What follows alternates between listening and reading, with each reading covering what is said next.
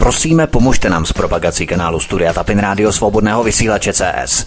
Pokud se vám tento nebo jiné pořady na tomto kanále líbí, klikněte na vaší obrazovce na tlačítko s nápisem Sdílet a vyberte sociální síť, na kterou pořád sdílíte. Jde o pouhých pár desítek sekund vašeho času. Děkujeme. A v tuto chvíli jsme všichni připojeni, to znamená připraveni odstartovat hovory u Klábosnice. Vítám VK i Vítka Stapin Rádia, hezký večer, ahoj a už přenechám mikrofon Vítkovi, protože se všichni těšíme na dnešní témata. Ahoj Helenko, zdravím tě, zdravím zároveň všechny naše posluchače svobodného vysílače a čtenáře Aerodit News. Máme první zářijový den, děti jdou do školy, my jsme dospělí po dovolených většinou, takže nastupujeme do práce, do pracovního procesu, takže doufáme, že jsme si všichni léto patřičně užili a že eh, počasí už taky dává napovědět tomu, že se blíží podzim 20 eh, stupňů přes den, takže já vás všichni vítám a zároveň vás zdravíme. Doufám, že si uděláte pohodlí k našemu pospěchu, našemu ne prospěchu, prospěchu možná také, ale poslechu dnešní páteční večer. A taky ahoj VK. Ahoj Vítku, eh, Helenko, já vás zdravím, já bych tě jenom poopravil, začíná ne jako léto, ono začíná teď další léto, že jo, to je babí léto, zdravíme paní Pekarovou a další, eh, takže to je třeba to třeba se připravit, že jo, to bude velký, hlavně eh, ve všech těch dalších věcech, které se blíží, to samozřejmě rozebereme, to si necháme jako překvapení, no a já vás všechny zdravím u poslechových přijímačů, stejně to všichni posloucháte na půl bezvědomí, svědomí, eh, protože že jo, konec týdne a spousty lahví, že jo, se všude potulují, eh, tak já doufám, že se vám to bude líbit, no a pustíme se do prvního tématu, víte, to uvede. Ty si jak říkal babí léto, možná bude dokonce i horké léto, ale to uvidíme konec konců, jak se situace bude odvíjet a to právě bude přeznamenávat i první téma, kterým právě teď začneme. Bezpečnostní situace dramaticky eskaluje po úderech dronů na ležiště ve Pskopě, které podle předběžných závěrů vyšetřovatelů přiletěly z Estonska. Ruský generál a poslanec státní dumy už naznačil, že ruská armáda na útok ze země NATO vojensky odpoví. Ofenziva na Ukrajině tedy sice selhala, ale američtí jestřáby se zatím nevzdávají přímé provokace Ruska. Jaký ale má tohle všechno vlastně smysl, když američané teď aktuálně potřebují všechny svoje prostředky vrhnout do Afriky, aby si zachovali zbytky svých, řekněme, mocenských pozic na černém kontinentě před Čínou. Na dvou frontách přece vést válku nemohou, to přece věděl už samotný Hitler kdysi.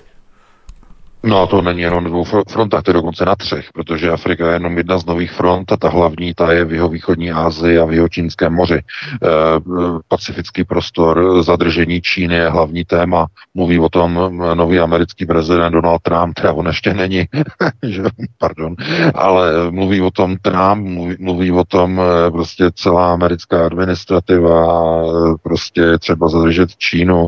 No a viděli jsme to samozřejmě včera Včera to bylo velký. Včera měli ministři zahraničí uh, zemí EU velké dostaveníčko ve španělském Toledu.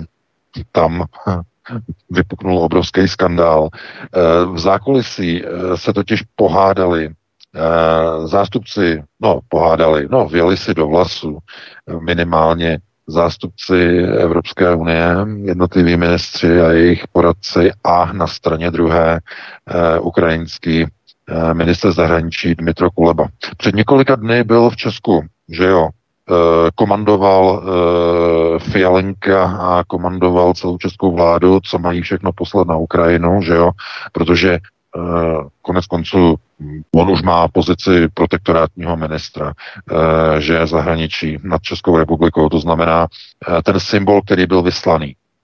Ten si musíme teď rozebrat jenom s velkým jako zase obloučkem, přesahem, že ža, zatím žádné chucpátko lítat nebude, ale tohle je oblouk jako kráva s, s opuštěním.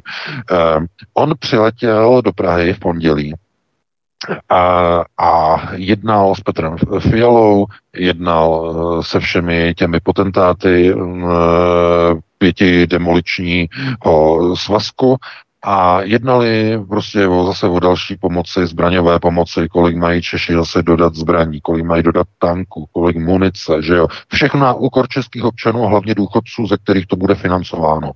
To, co se brali důchodcům, bude teď eh, v podstatě jakoby převedeno do zbrojních dodávek na Ukrajinu. To je naprosto jisté. Nikde jinde e, zrujnovaná po Fialově vládě, po 550 dnech zrujnovaná Česká republika nemá kde brát.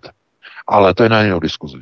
Eh, on přijel a jako záminku měl jmenovací dekret pro nového českého velvyslance na Ukrajině. Jakože přiváží do České republiky jeho jmenovací dekret. To byla ta záminka. On totiž potřeboval přijet a začít dindat od lidí, e, kteří jsou u moci, zbraně, protože američané končí. Jemu už je to jasno. No. Eh, kijevská vláda už dostala informace od svých partnerů v USA. Končíme ke konci tohoto roku. Jak už předesílal před eh, schůzkou, před summitem na to ve Vilniusu eh, Petr Pavel, český prezident, jak už předesílal, že ke konci roku dodávky končí, tak oni už to v Kijevě mají oficiálně na bílém papíře přímo od svých bratří ze Spojených států. A co to znamená? No, velký poplach. Eh, Zelenský poslal Kulebu, aby začal vyžebrávat náhradní pomoc po Američanech, protože Američani končí. Takže začalo nové takzvané svaté kolečko. Svaté kolečko znamená, že jo, žebradlo do ruky a dejte nám zbraně, že jo. Už nejezdí ani Zelenský, protože ten je na mol a jezdí místo něho Kuleba. Takže on byl v pondělí Praze, vyžebral zase nějaké tanky, zase nějaké houfnice a tak dále. Tam se na tom zase někdo přilepí a přihraje, že jo, protože to jsou velcí bratři, že jo. E, Jára tobě, e, Míra tobě, e, Kája posune, e, Mařenka to někde tak zvaně podrží a všichni potom z toho budou mít velký vývary. Takhle funguje ty fialová vláda. Ale o co jde? Že on přijel s tím jmenovacím dekretem, ale Obráceně v opačném gardu nový velvyslanec ukrajinský v Praze ještě není určen.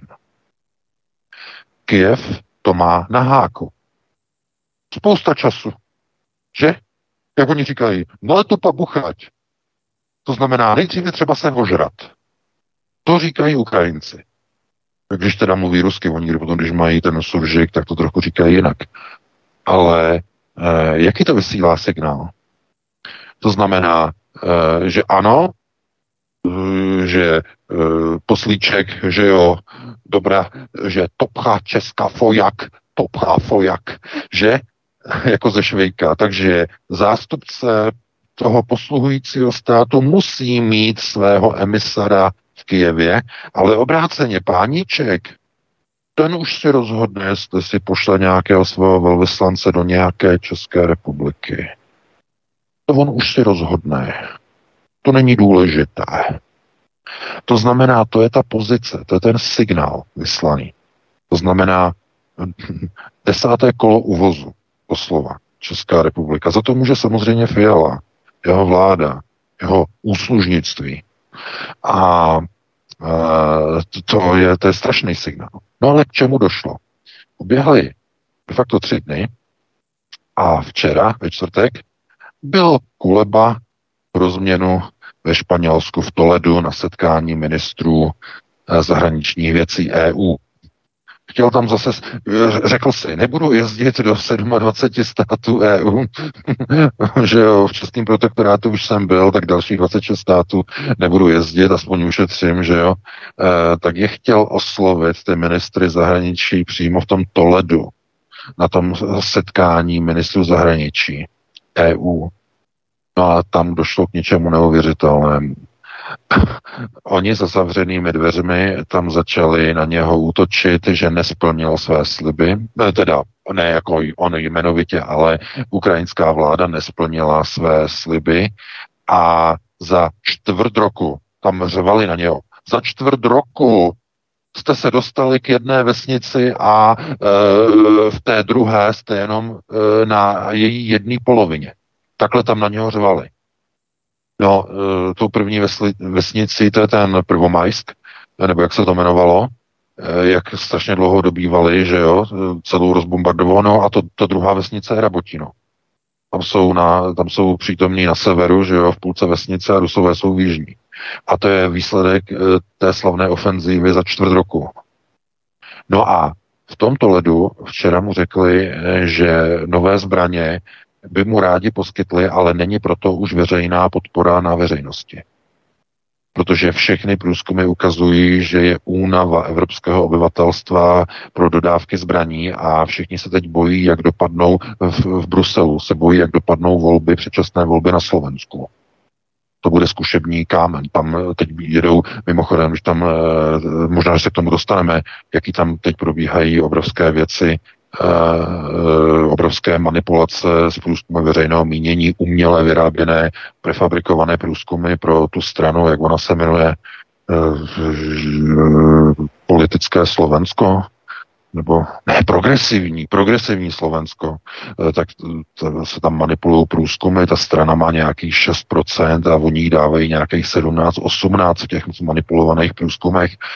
Zkrátka se nahá o zmanipulování voleb tam jede na plné obrátky, my dostáváme informace do redakce uh, z určitých zdrojů, uh, co tam řešeno se děje, protože tam je snaha nedovolit, nedovolit, aby Slovensko uh, vypadlo z těch procesů takzvané proamerické koalice a dodávek zbraní na Ukrajinu. To, o to jde strašně moc Američanů.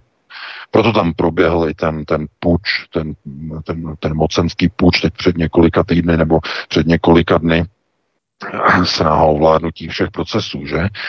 Ale to je, proč je to tak důležité pro Evropskou unii, pro evropské partnery? Proč je to tak důležité? No, protože výsledky nejsou uspokojivé na frontě. Je zcela jednoznačně. To znamená, to, co slibovali Ukrajinci, že uděláme ofenzívu e, na jaře a ona už, už z ní je dokonce podzimní ofenzíva, že uděláme a budeme už někde na Krymu e, a tady z těch slibů vlastně vůbec nic nebylo splněno. Takže oni mu říkali, není proto podpora už mezi naším obyvatelstvem a hrozí to, že se dostanou k moci dezoláti, pro ruské strany se dostanou k moci v jednotlivých zemích. Teď to možná čeká Slovensko, potom další země. My nemůžeme vás dál podporovat, když vy nemáte na té frontě výsledky. Obrovský řev tam byl na něho za zavřenými dveřmi. No a on měl potom tiskovku. On byl z toho úplně vyklop, vykleplej, úplně maximálně vykleplej. A na té tiskové konferenci, která už byla veřejná, tam už byli novináři, tak tam, tam on začal nad všechny ty politiky zborově nadávat s tím, že, ať, že e, všem těm, kteří kritizují pomalý postup e, ukrajinských e, vojáků na frontě, aby drželi hubu. Shut up.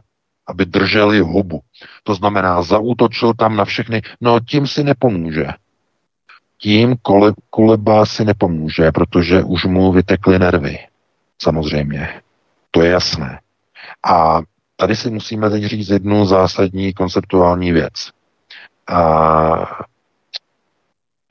Všichni ti politici jsou ochotní samozřejmě dávat zbraně, protože Ukrajina na prvním místě a tak dále a tak dále. Ale ne ve chvíli, kdy to ohrožuje jejich mocenské pozice uvnitř ve státě a kdy hrozí, že přijdou o svá korita, o své mocenské úchopy tím, že budou místo něch zvoleny jiné politické strany, které jsou uh, v antagonistickém postavení vůči myšlence prodlužování války na Ukrajině.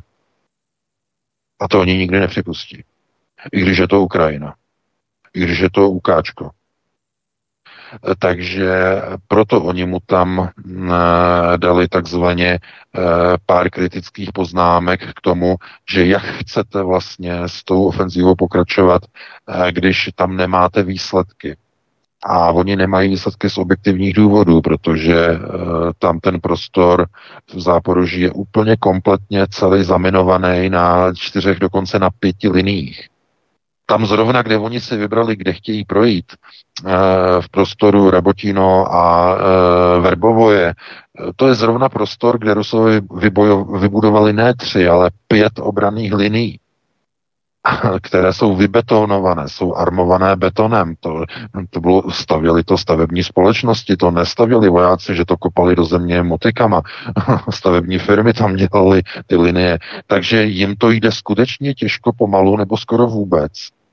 A e, na jedné straně tomu Kulobovi se nemůžete divit, že on to zoufali, že tam opravdu se těžko uh, ukrajinská armáda pohybuje. Jenže ta trpělivost těch politiků v Evropě je přímo úsečná podle e, náčrtu výsledků z fronty.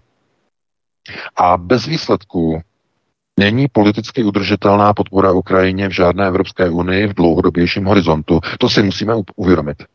A ti politici tomu roz, rozumí zcela jednoznačně. To znamená, to, co teď vidíme, že eh, Ukrajina se snaží eh, bombardovat eh, letiště ve Pskově 700 kilometrů úplně někde nahoře v háji, že jo, to je, co to je? No to jsou náhradní cíle pro vykázání výsledků. Oni si myslí Ukrajinci, že když zasáhnou nějaká dvě strategická letadla, eh, která tam jsou zaparkovaná, eh, poškodí je, takže vlastně to bude považované za výsledek a západní partneři si eh, jako řeknou, dobře, je to výsledek, ale jak vidíte z těch reakcí politiků v Toledu, pro ně to není výsledek.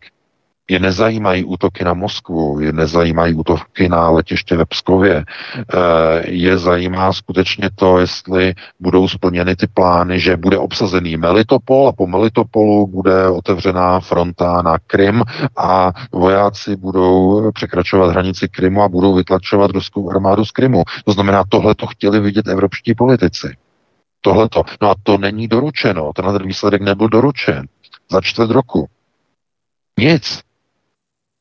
To znamená, e, ta podpora, politická podpora, je skutečně omezená jenom tím, jaké výsledky Ukrajina dodá západním politikům, aby západní média mohla freneticky hned zaplňovat všechny servery mainstreamových médií oslavnými články velké vítězství, obsazení velké vítězství. A proč je to důležité? Protože když média nebudou mít tenhle ten materiál na hlavních stránkách západních e, tiskových agentur, tak veřejnost postupně začne se stavět do opozice proti myšlence dalšího vyzbrojování Ukrajiny. Bez výsledků se to nedá.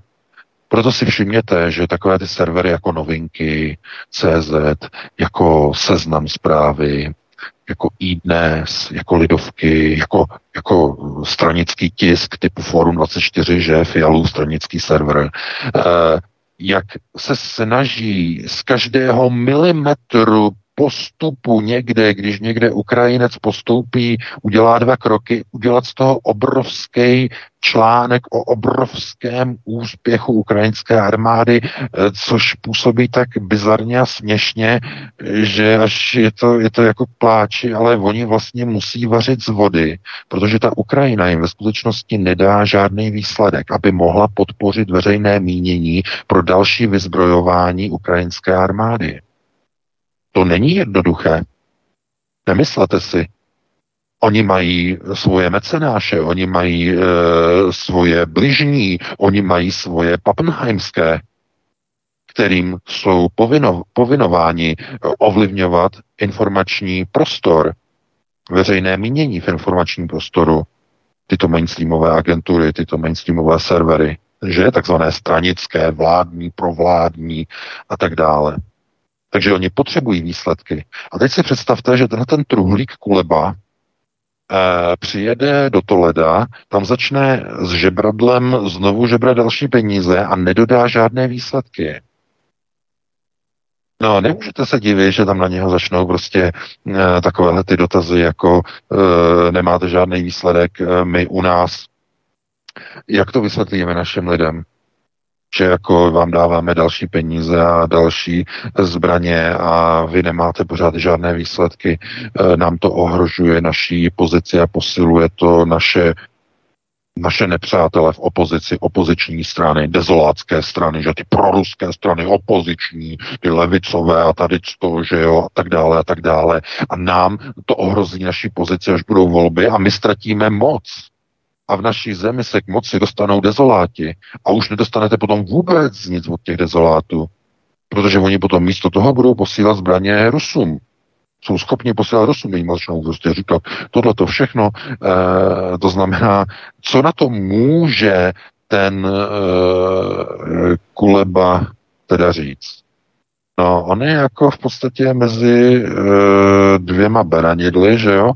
On nemůže říct, no ano, je to pomalejší, než jsme si představovali, protože doma by ho, se, eh, by ho sežrali, že jo, protože to zase média by řekla, že e, nějaký ruský narrativ. A na straně druhé e, on e, nemá v podstatě žádný jiný argument, jaký by mohl použít k tomu, aby řekl a objektivně zdůvodnil, my potřebujeme další zbraně, protože protože jsme je všechny ztratili na neúspěšné ofenzívě, jejímž výsledkem po čtvrt roce je, je obsazení jeden a půl vesničky. A to je realita, dámy a pánové. Po, po čtvrt roce ofenzívy. A může těm politikům říkat nahoru dolu, jak je to obtížné. Rusové to tam celý zaminovali že na jednom metru čtvereční pět, je prý pět min. No to je pět, to, to je ve čtvrci, to je jeden, dva, tři, čtyři a uprostřed ještě jedna. Takhle jako do kříže si to můžete překvap, pře, jako představit. Tolikhle min tam je v tom záporoží. Tolikhle. Koleba prohlásil pět min na metru čtverečním. tam se nedá ani stoupnout nohou. A co, co oni si mysleli? No, oni mysleli, že tam nakráčí, eh, že Rusové tam mají jenom nějaké vyhloubené symbolické zákopy, něco takového podobného, jako dělají Ukrajinci, že tam prostě e, náženou pacoše a oni to vyhloubí do e, hloubky 1 metr 60, zhruba tak, protože hlouběji to už by bylo moc práce, a že jako to jsou prostě ruské obrané linie a takhle to nefunguje. Takže uh, přitom američané je varovali, že prostě uh, to tam je prostě komplikované a tak dále a tak dále, uh, nedůvěra, ale zkrátka ukazuje se, že když američané končí kvůli samozřejmě americkým volbám příští rok, kon, budou končit tedy s podporou, no tak Kuleba musel věct a začít prostě žádat a žebrat o další zbraně pro Ukrajinu. eh, na místo Američanů. A to nepůjde samozřejmě protože americké dodávky celá Evropa, i kdyby se dala dohromady, nedokáže subvencovat, kompenzovat, nedokáže. To a je naprosto vyloučené. Většina těch zbraní, které mohla Evropa dodat, totiž už dávno dodala všechny ty zbraně, které mohl, mohly dodat jednotlivé armády, dodali. Teď už není odkud doslova brát. E, jedině, že by se rozjeli nějakým způsobem, mamutím způsobem evropské zbrojovky, že evropské vlády by proto prosadili ve svých vládách speciálně navýšené vojenské rozpočty, které by okamžitě využili opoziční strany, že jo, tady v Německu AFD, ta by díky tomu vyhrála volby, e, že jo, v Česku to by se stalo hlavním tématem, tam by prostě SPD eh, atakovala 30% volebních preferencí okamžitě, eh, že jo, na Slovensku Robert Fico, ten by sahal po ústavní většině. Eh, zkrátka, tohle to všechno, toho se oni prostě bojí, že oni nemůžou nastartovat v Evropě zbrojní podniky tak, jak by chtěli, aby mohli nějak se přiblížit americkým dodávkám. To je nesmysl. No a samozřejmě, že úplně psychicky vydeptaný Kuleba potom tam má tiskovku v Toledu a říká prostě držte hubu. No, tak jako to není diplomacie, ale zkrátka pouze je to ta um, jako už ta skepse, ta deprese eh, z toho, eh, jak to prostě pokračuje a že to prostě není nic, nic pěkného, protože jak se ukazuje, tak od většiny zemí Evropské unie taková přívětivost, která je v Praze od protektorátní vlády Petro Fialenka, jinde v Evropě mít nebude samozřejmě. A nemyslete si, že tam nezaznělo, že Kuleba nadhodil takovou myšlenku na startování e, fabrik, že zbrojních fabrik, e, zbrojovek v České republice, velkých zbrojovek, že? Protože samozřejmě si vyčetl z knih, že za druhé světové války, že jo, protektorát zbroj, zbrojovky, že jo, e, velmi vyspělé pokročilé. No a oni by to klidně udělali, Fialová vláda s tím nemá problém, ale nemá na to peníze. Chápete? Protože Ukrajinci by museli za tu zbrojní mamutí zbrojní výrobu pořádně zaplatit. Oni na to nemají peníze. A pozor, nejsou na to vyalokovány peníze ani eh, z těch eh, grantů a speciálních segmentů Evropské unie.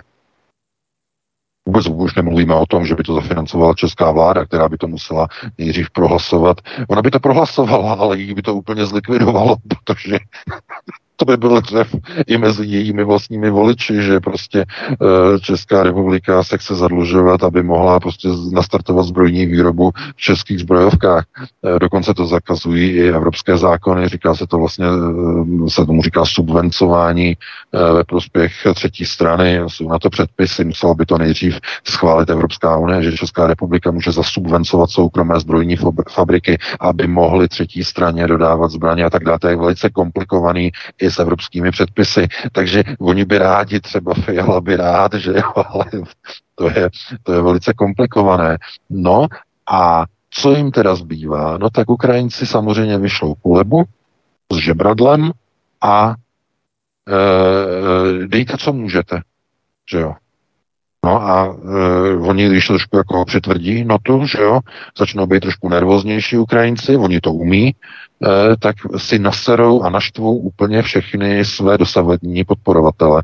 E, no, když minister zahraničí bude svým partnerům ze 27 EU říkat držte hubu, no tak jako nezlobte se na mě, ale je jasné, že je hotovo. Takže já k tomu chystám ještě článek na dnešek. Eh, já jsem ještě nestihl, potom publikuju večer, ale je to zásadní událost. Zásadní klíčová událost, která vlastně ukazuje, jakým způsobem eh, teda eh, pomalu, nenahápadně, velmi těžkopádně končí podpora války na Ukrajině ze strany Spojených států a potažmo poté ze strany Evropské unie. Takže já bych na to takhle reagoval. No a Vítku, dali bychom si malou krátkou přestávku. Helenka tam najde nějaké dvě písničky zhruba, pěkné, a potom bychom se pustili do dalších témat. Určitě podíváme se po píčničce na papeže Františka, to bude velmi zajímavé. Já jenom v krátkosti, protože jsem nechtěl tu téma dnes na začátku, udělám si takovou malou reklamku, abych neblokoval na začátku vysílání a rozjezd prvního tématu, tak jsem si to nechala právě před písničkou, kdy VK se půjde občerstvit a můžu to tady lehce nadhodit. Chtěl bych vás, milí posluchači, jenom upozornit na knížku, kterou jsme vydali s Adamem Bartošem v rámci nakladatelství ABB.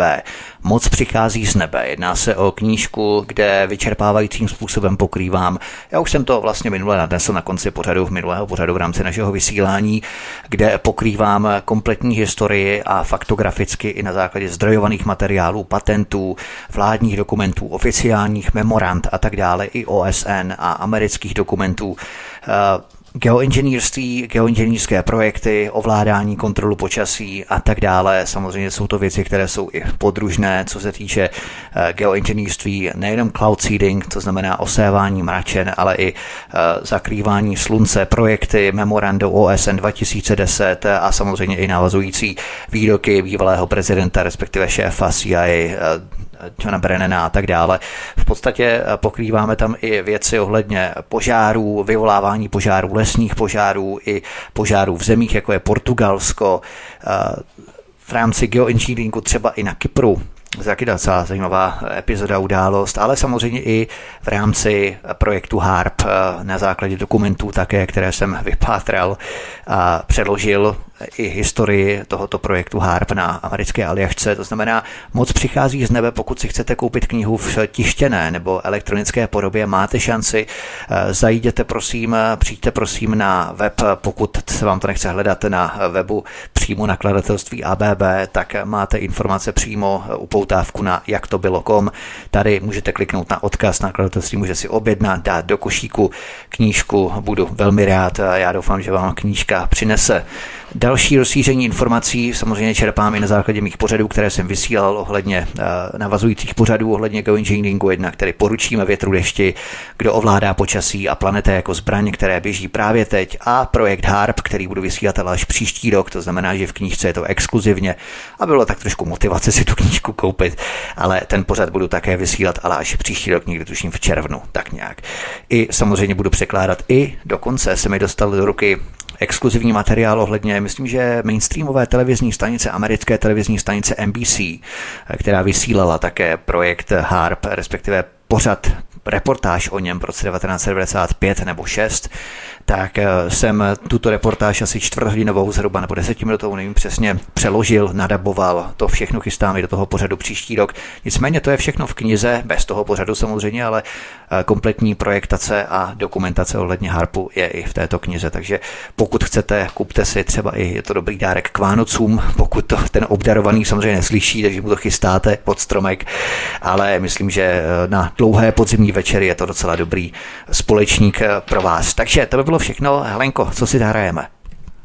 Zahrajeme si dvě písničky. Začneme tou, která nám připomene známého slovenského zpěváka, hudebníka a hudebního skladatele Vašo Patejdla, který v roce 68 spolu založil skupinu Elán, jejímž byl členem.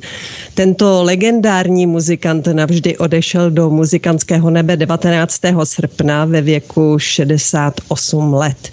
Posluchači si přejí slyšet duet Vašo Patejdla a Heidi Janků Ztracený ráj. Prosíme, pomožte nám s propagací kanálu Studia Tapin Rádio Svobodného vysílače CS. Pokud se vám tento nebo jiné pořady na tomto kanále líbí, klikněte na vaší obrazovce na tlačítko s nápisem Sdílet a vyberte sociální síť, na kterou pořád sdílíte.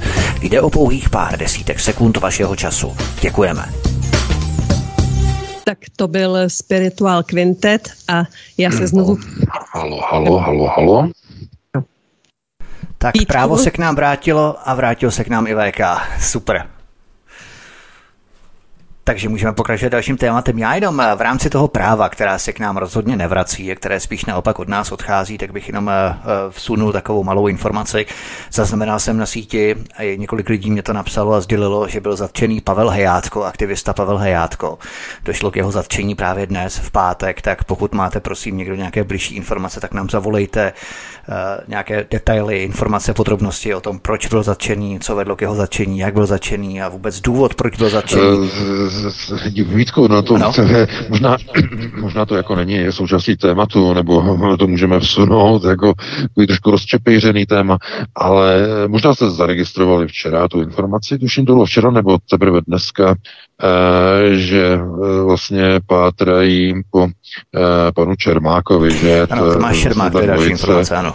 Pan Tušl, pan Čermák, že jo, tak pan Tušl ten samozřejmě ten ani nebyl propuštěný vlastně z vazby, ale pan Čermák byl nějak e, na svobodě a e, byl taky odsouzený, že jo, na nějakých, tuším, jestli se nebyl jim pět let nebo pět a půl roku a mm, nenastoupil jako prostě do e, výkonu trestu, e, zastupoval ho pan doktor, pan Naxera, e, který potom dal rozhovor novinkám CZ, já jsem to četl s tím komentářem, že teda pan doktor se domnívá, že eh, jako pan Čermák eh, jako se necítí jako vinen, ale ve smyslu toho, že nevěří už v český právní stát. Já si myslím, že to je, to je výstěžné zhodnocení.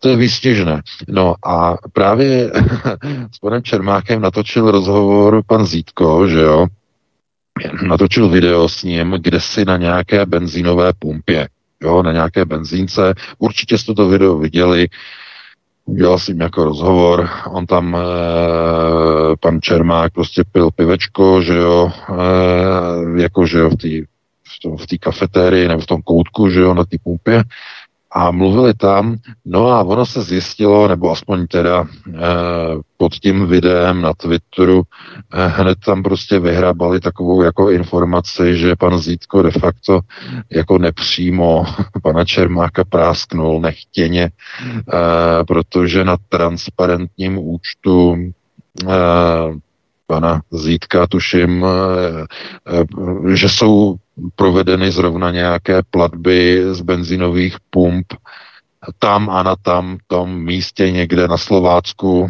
jo, tam v tom prostoru na Moravě a podobně, e, takže já opravdu nevím, jestli to je pravda, jestli to tam někdo na tom Twitteru prostě jako ne, ne, nějak nevymaloval, ale pokud je to pravda, pokud někdo jede na konspirativní schůzku e, de facto s uprchlým vězněm, můžeme říkat, že a platí platební kartou, která je přiřazená k transparentnímu účtu,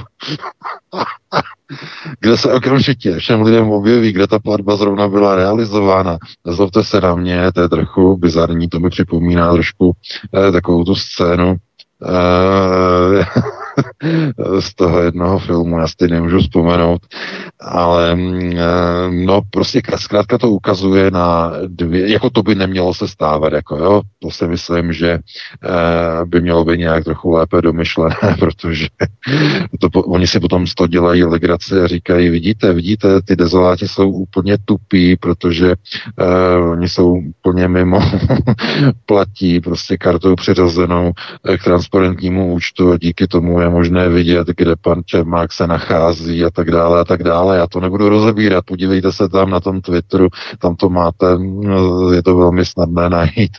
Ehm, já se nad tím trochu pozastavuju, eh, jak je tohleto, eh, co všechno se děje, ale eh, platí jedna věc, že samozřejmě, jak jsem hovořil už minule v našem pořadu, ta demokracie se opírá o tři svobody, že svoboda projevu, tedy svoboda názoru, že projevu pluralita názoru, pluralita politických stran a svobodné volby. A vidíte, že když dneska lidi mají nějaký názor, třeba proti Ukrajincům a tak dále, a řeknou to nějak neopatrně, nebo dokonce svolají kvůli tomu nějakou demonstraci, eh, tak ten režim je zahájí a oni potom se cítí jako e, de facto v zemi, kde není právní řád, kde není právní stát, to znamená, e, necítí tam v podstatě nějakou tu formu té viny, protože oni cítí, že se vlastně ničeho nedopustili. Oni prostě chtěli vyjádřit svůj názor a teď stát je jako za to zavírá nějakým způsobem. E, takže mm, to pouze ukazuje na to, že v té společnosti za těch více než 30 let se skutečně posunuly ty procesy od té demokracie k totalitě. To znamená od eh, to, co bychom dříve na, nazývali demokracií, tak dneska bychom to nazvali demokraturou, demokratickou diktaturou a pomalu až totalitou. Protože demokratura je přechod mezi demokracií a totalitou. A to, co teď asi jako vidíme možná v celé Evropské unii, je demokratura. To znamená demokratická diktatura. E, demokracie odsud podsud, takzvaně lidově, ale opravdu s velkými dalekosáhlými a kriminálními konotacemi. Oni někam jdou, jim nevadí e, v podstatě e, režimu, že že de facto popírají principy, že demokratické principy, svobody projevu a tak dále a tak dále. Ale e, horší je, že ta společnost to akceptuje, to utahování šroubů. A při nasunování eh, totalitních společností a totalitních systémů je to všude stejné, vždycky stejné ve všech společenských prostorech a ve všech érách a dobách je to vždycky podobné. Nasunování totality je vždycky e, kvitováno a podporováno mlčící většinou. Tohle by mělo lidi těsit. To, protože k nasunutí, k nasunutí totality jsou vždycky potřeba dva. E, totalitní elity, které zavádějí totalitní systém a chtějí a mají úmysl zavést totalitní řízení, a lid, který se na to mlčky dívá a který s tím potom mlčky de facto souhlasí. Nechá ten systém nasunout. A mm, tohleto pouze potom vede do těch e, důsledků a konsekvencí, že režim potom zavírá občanské aktivisty z různých důvodů, jenom kvůli tomu, že řekli něco někde proti někomu, co někdo potom na ně e, takzvaně nalíčil a našteloval takovým způsobem, aby si za to šli setnout někde něco řeknete a prokurátor to na vás našteluje, eh, že popírání, spochybňování, eh, podněcování a eh, šíření, že jo. jsou asi ty čtyři paragrafy, že jo, které oni prostě naroubujou potom na to, co vy jste řekl, nebo řekla, a de facto, co to má společného s demokracií jako takovou, o které hovořil Václav Havel, že ta demokracie vám buď uh, umožní tedy uh, svobodně uh, projevovat svůj názor a svobodně pořádat a organizovat politické strany a svobodně chodit po volbám, a nebo to nemáte. Nebo to vůbec nemáte. Protože, jak už jsem říkal minulé, je to třeba znovu zopakovat, protože některé věci se musí opakovat. Ve chvíli, kdy máte společnost, které vadí pluralita názorů, když pohůnci na různých českých televizích a na různých dalších serverech říkají, eh, oni štěpí naší společnost šířením jiných názorů, štěpení názoru společnosti, tak tím de facto říkají, společnosti musí být jeden jediný názor. Jeden jediný. A když je jiný, ještě nějaký další, tak je to štěpení, je to rozvracení republiky že paragraf rozvracení republiky, za to, že někdo má jiný názor. Znovu jako estébáci, že jo, e,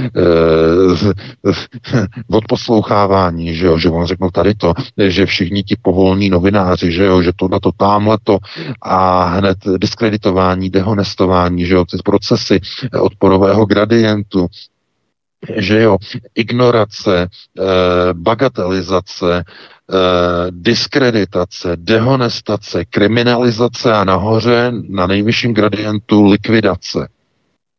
Sociální, ekonomická, fyzická. Že? To znamená, ten odporový gradient, ten skutečně má ten charakter. A kde teď jsme, že jo? No tak už určitě jsme na té pozici té kriminalizace, že jo? A už jsme určitě někde na té pozici likvidace. A teď sociální, ekonomická, fyzická. Takže eh, kde je ten obrys té demokracie?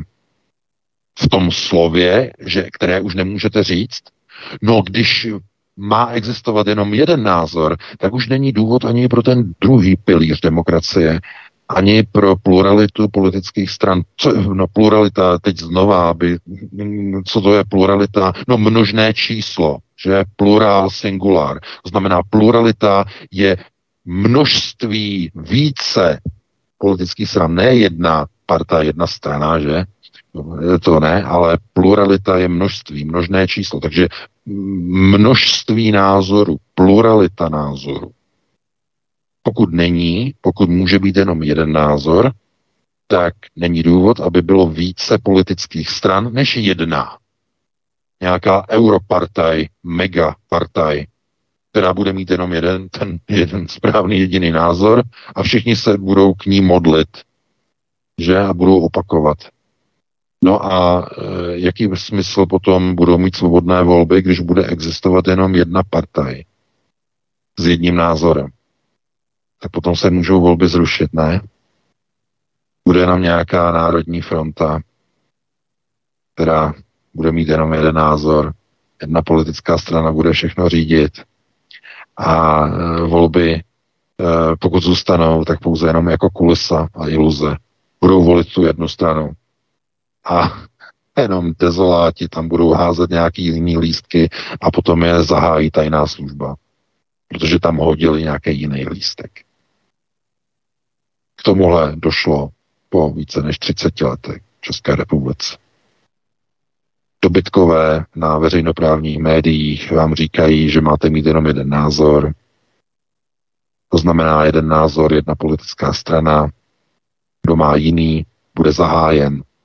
No a to vidíte na různých lidech, na různých uh, lidech jako pan Tušl, pan Čermák, pan Hajátko, další. Teď je nedávno, uh, no, má zakázaný vstup do, do Prahy, že jo, teď se nemůžu vzpomenout na jeho jméno, a další a další. Že jo. Za co? No, eh, aktivizují se za národní věc. Vadí jim třeba pověšená uh, ukrajinská vlajka na České národní památce, že? Na Národním muzeu.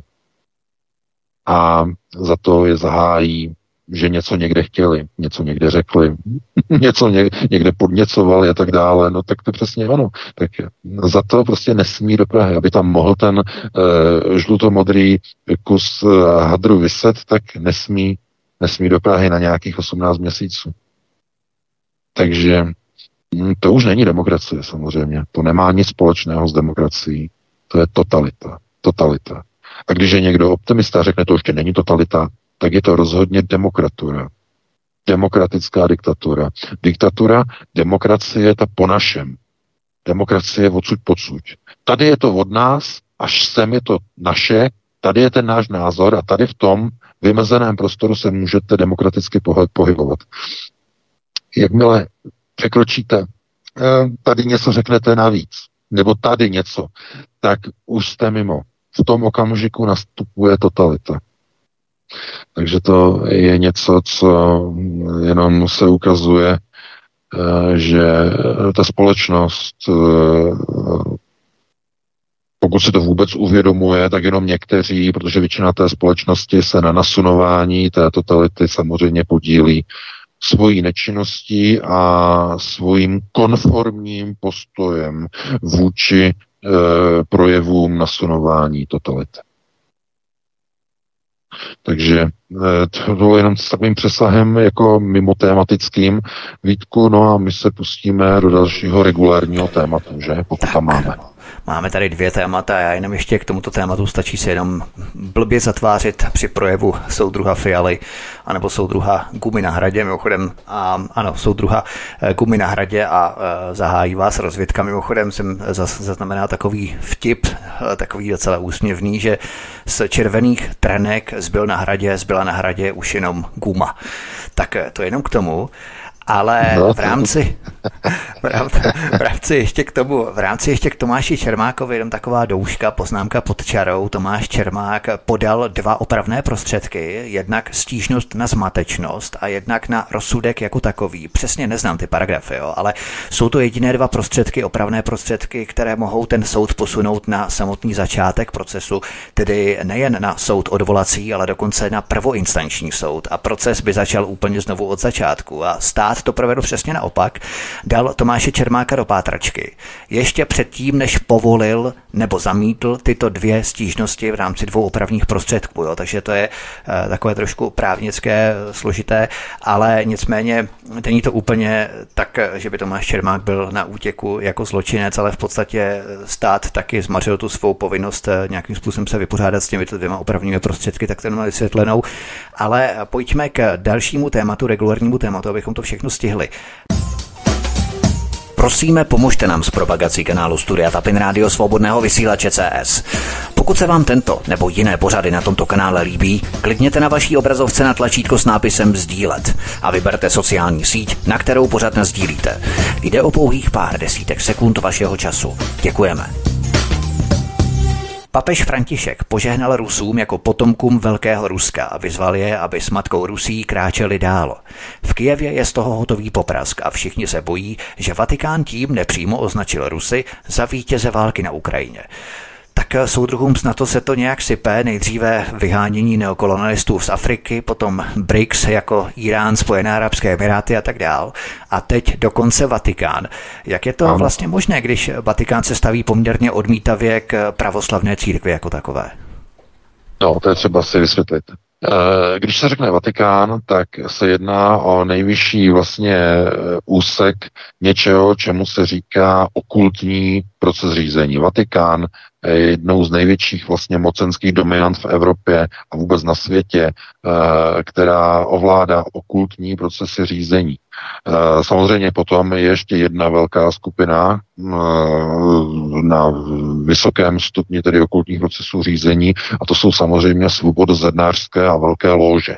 Ovšem, ty mají velmi, ty jsou velmi netransparentní jsou neprůhledné, ty jsou skryté, takže o těch veřejnost moc neví. Ale co se týče o Vatikánu, tak to je jedna z největších dominant okultních procesů řízení a to je velký, samozřejmě. To je moc velký, protože eh, eh, František jako papež, Bergoglio, on jasně tímhle tím vyslal signál, kde je v podstatě ten okultní postoj procesu řízení toho Vatikánu. E, to znamená, pravda je na straně Ruska, velkoruska, velkoruské e, mocnářství, okultní odkaz na Petra Velikého a na Kateřinu Velikou, e, to znamená velkoruské symboly a e, vyslovení toho názoru, že je rád za ruský způsob života, jak rusové žijí, a za to, že jsou rusové. No z tohohle doslova Zelenský zezelenal. To si dovedu představit. Protože to je rána pod pás, to si eh, se, ještě se, se divím, že ještě neuvalili sankce na Vatikán, eh, protože eh, to se samozřejmě nečekalo. A proč tak najednou, že, to slučilo, že tenhle ten, tenhle ten posun? No, to je velmi důležité. Je to signál toho, že západní úchop, západní mocenství, to znamená síla systému Pax Americana, která zasahovala i do okultních procesů řízení ve Vatikánu, končí. Je ukončena. A Vatikán už může a má dovoleno vyslat signál směrem k Rusku a podpořit Rusko. Vatikán. To je neuvěřitelné. To je jedna z největších událostí vůbec e, za poslední dobu, ke které došlo, e, protože e, to samozřejmě celé to bylo připravené, celé to bylo nastrojené, to znamená, jako že prostě mm, bude nějaký dálkový projev přes telemost. On mluvil k těm katolickým farníkům v Petrohradě na dálku, že tedy přes monitor mluvil a teď tohleto. No, oni věděli samozřejmě, že to půjde ven, že, to, že ten výrok půjde do médií, všechno to bylo dopředu samozřejmě připravené. Vatikán to měl všechno připravené. A když tohle to vlastně on řekne, tak on tam nemluvil o e, ruských katolicích. I když samozřejmě on mluvil k členům ruské katolické církve, která je menšinová, e, minoritní ve vztahu k ruskému pravoslaví. Mluvil k menšinové katolické církvi, ale on tam nemluvil ke svým farníkům, ke svým ovečkám, že katolickým. Ne, ne, ne, on mluvil v obecné rovině. V obecné rovině o matce Rusy, což je okultní symbol v astrální rovině.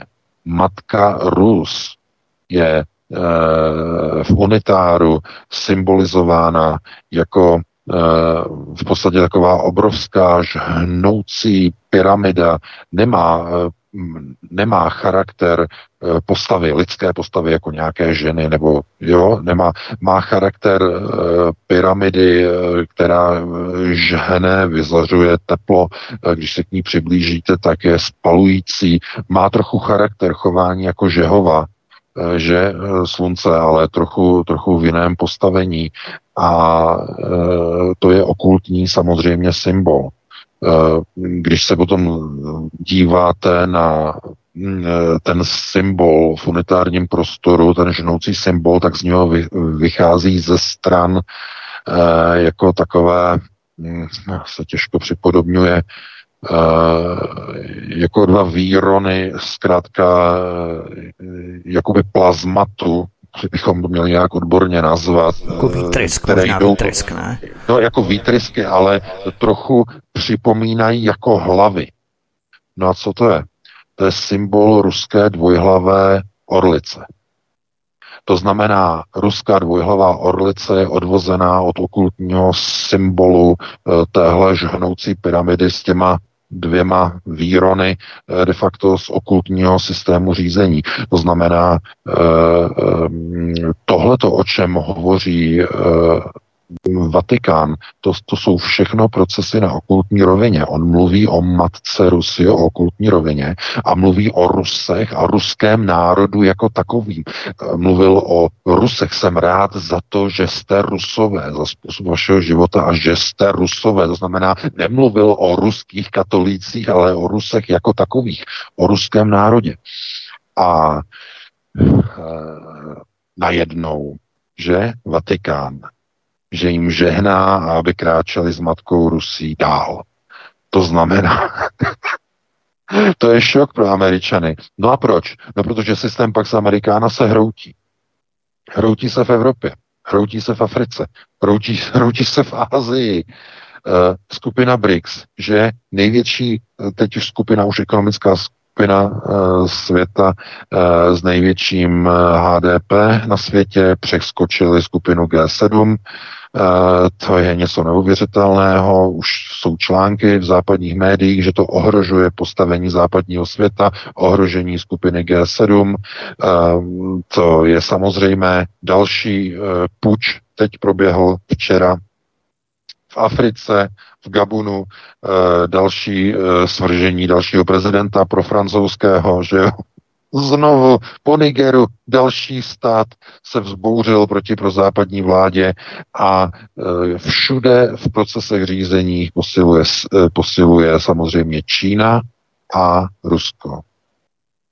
To znamená, e, myslíte si, že Vatikán zůstane v procesu řízení nějak jako odtržen, že zůstane stranou a nevyužije situace k vlastnímu posílení?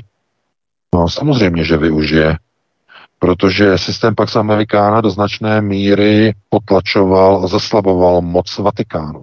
Jen si vzpomeňte mm, v dobách, uh, že jo, uh, no, papež Jan Pavel II, že, Vojtila, e, to znamená ještě před rokem 89, jak, jakou obrovskou moc měl Vatikán. Obrovskou moc e, v dobách studené války, v dobách bipolárního uspořádání světa, že?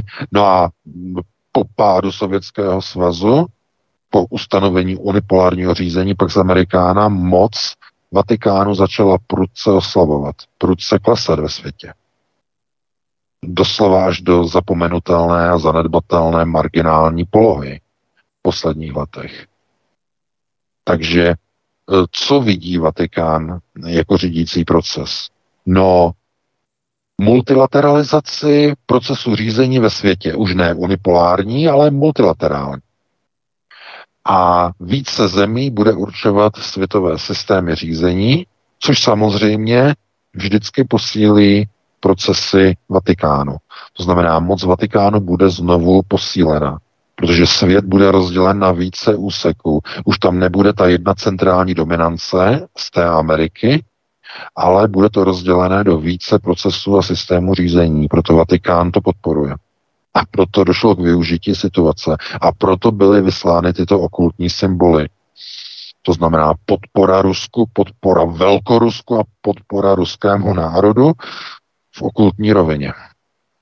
To je, to je síla. Něco neuvěřitelného. No a už se jim to všechno sype. Vidíte, Kuleba, všechno to zapadá e, do sebe. V Kijevě mají informace, že nebudou zbraně z Ameriky, proto Kuleba musí jezdit s žebradlem po všech evropských zemích, musí si dělat kolečko a musí žebrat peníze. Podívejte se, v Toledu už ho vypískali. Tam mu řekli, postupujete moc pomalu, on na ně začal křičet, ať drží hubu. To znamená, už se jim to sype. Celý proces. No, takže e, to je téma s velkým přesahem. No, takhle bych to ukončil a Vítku, pustíme se do dalšího, asi posledního tématu. Prosíme, pomožte nám s propagací kanálu Studia Tapin Rádio Svobodného vysílače CS. Pokud se vám tento nebo jiné pořady na tomto kanále líbí, klikněte na vaší obrazovce na tlačítko s nápisem Sdílet a vyberte sociální síť, na kterou pořád sdílíte. Jde o pouhých pár desítek sekund vašeho času. Děkujeme. Na pohřeb Evgenie Prigožina přišla v Černém i manželka jednoho z Prigožinových dvojníků. Je to další důkaz, že v letadle zahynul dvojník a Prigožin je naživu, zřejmě i s celým vedením Wagnerovy skupiny. příběhu o smrti nevěří ani Washington. Takže celý plán nebo pán, pád, pád letadla byl dalším divadlem zastíracím kouřovým signálem nebo kouřovou clonou. Nicméně opět, jaký to má smysl, když, um, když ano, sice Prigožina načas uklidili, ale tím, že vystoupí na veřejnosti, tak vlastně potopí samotné Rusko, tu celou operaci. Uh, ne, ne, ne. Tady se teď hraje o mnoho dalších systémů, uh, které se nedají jenom schrnout do jednoho segmentu. To je mnoho věcí, proč uh, Prigožin byl odsunut a odstaven. Především Prigožin začal velice konkurovat v politických procesech Vladimiru Putinovi. Začal ohrožovat jeho volební preference, což ukazovaly ruské průzkumy volebního mínění v Dubnu. Máme o tom článek na Aeronetu, máte tam i video o tom, eh, jakým způsobem prostě Prigožin byl jenom pár procent eh, pozadu za volebními preferenci Vladimira Putina. Jinými slovy začal ohrožovat postavení kandidáta eh, Zlaté pagody. A je, chápete, protože to, co imponuje Rusům, to jsou hrdinové. Geroj, da? geroj, a e, je možné říct, když postavíte vedle sebe Evgenie Prigožina, že jo, vítěze ze Soledaru, vítěze z Bachmutu, který samozřejmě si dělal velice e, šikovné PR na sociálních sítích, a jak ho vítali, jak ho objímali Rusové v Rostově na Donu, když odjížděl, e, měli jsme video. Když byste postavili mezi sebe nebo vedle sebe Putina a Ženu, ano, by to bylo velice těsné. Velice těsné. A jestli by to bylo těsné eh, v příští rok ve volbách, třeba by ještě Putin zvítězil, eh, Prigožin by se stal obrovským kontendrem eh, pro, do dalších voleb skoro už jistým vítězem. Protože Rusové chtějí do svých čel, do čela chtějí geroje. A když byste opravdu postavili vedle sebe Putina a Prigožina a řekli jste, kdo je pro vás geroj, stále více a více Rusů by řeklo, no přece Evgenij. To je ten skutečný ruský geroj. Putin by tam byl v mnoha ohledech jako chudý příbuzný v tom hodnocení. Naprosto, eh, naprosto eh, jako otevřeně, protože to, co se počítá i u Rusů, není to, kdo co bla, bla, bla, bla, bla, bla, bla. To, co říká. Ale jaké jsou výsledky? To je zvláštní, že, panečku? I v tom Rusku se počítá výsledek a ne to, co kdo říká. Tak by to správně mělo být samozřejmě všude, ale uh, to není skoro nikde. To znamená, mm, eh, Rusové oceňují ty, a oceňovali ty výsledky Prigožinovi soukromé armády. Prigožina byl pro ně, pro ně hrdina. Musel odejít. Samozřejmě. Musel odejít a musel odejít způsobem, že se musel nechat umřít. Jenže jako člen Zlaté pagody, okultního procesu řízení nad Kremlem, nemůže být někdo odstraněn. Protože to by se potom mezi sebou v té pagodě začali zabíjet mezi sebou. To není dovoleno. Stejně jako v zednářských ložích a velkých ložích není dovoleno, aby se členové odstraňovali mezi sebou.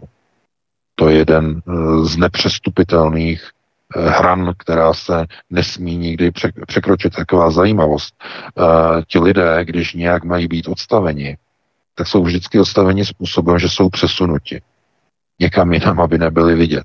Nejsou zlikvidováni, nejsou zabiti, ale je zařízeno, že eh, ve vězení spáchali za zvláštních okolností sebevraždu a jejich tělo nebylo nikdy ukázáno. Vys Epstein. Že? Jeffrey Epstein. Člověk, který v době, kdy údajně spáchal sebevraždu v celé, byly vypnuty všechny kamery, ostraha tam zrovna nebyla a on jako shodou okolností prostě zrovna někde něco našel a zrovna eh, se prostě zabil a tak dále, tak dále. Jeho tělo nebylo nikdy ukázáno, prostě zmizel, odklidil ho. Epstein, člen uh, pensylvánské velké lože, že napojený na uh, dále členem uh, Schoolbones, že e, v ní jsou samozřejmě členové jako Bushova rodina, Clintonova rodina, School Bonds, že jo, zednářská lože, takže e, tihle lidé e, se nenechávají odstraňovat, ti se, ti se odsunují někam, kde nebudou vidět. No a Prigožin nestačilo to, že nějakým způsobem byl odsunut někam prostě do Běloruska, musel být prostě úplně jako ukončen, tak, aby oficiálně zemřel. No a co se stalo toho 23. srpna? Navzdory všem svým bezpečnostním opatřením z minulosti nastoupilo celé vedení eh, PMC Wagner do jednoho letadla, naprosto nepochopitelně.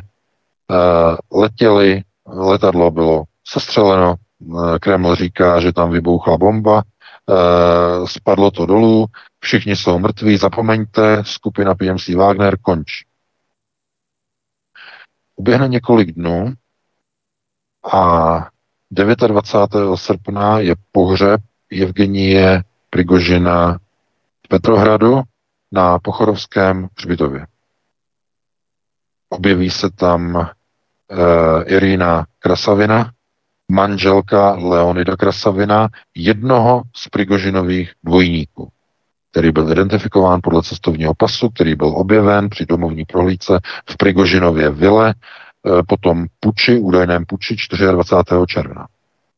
Ruští novináři identifikovali Irina Krasavina. Celá červ byla jedna jako, jako jediná na tom pohřbu, byla úplně celá v černém, zahalená v černém, černé brýle. E, co to je? No, to je oblečení vdovy, která přišla vdovské podle ruského pravoslaví. Celá v černém vdova. Proč byla na tom pohřbu celá v černém jako vdova? Protože byla na pohřbu svého manžela Leonida Krasavina a K. Evgenie Prigožina. Roli, kterou její manžel hrál a zahynul v letadle místo Prigožina.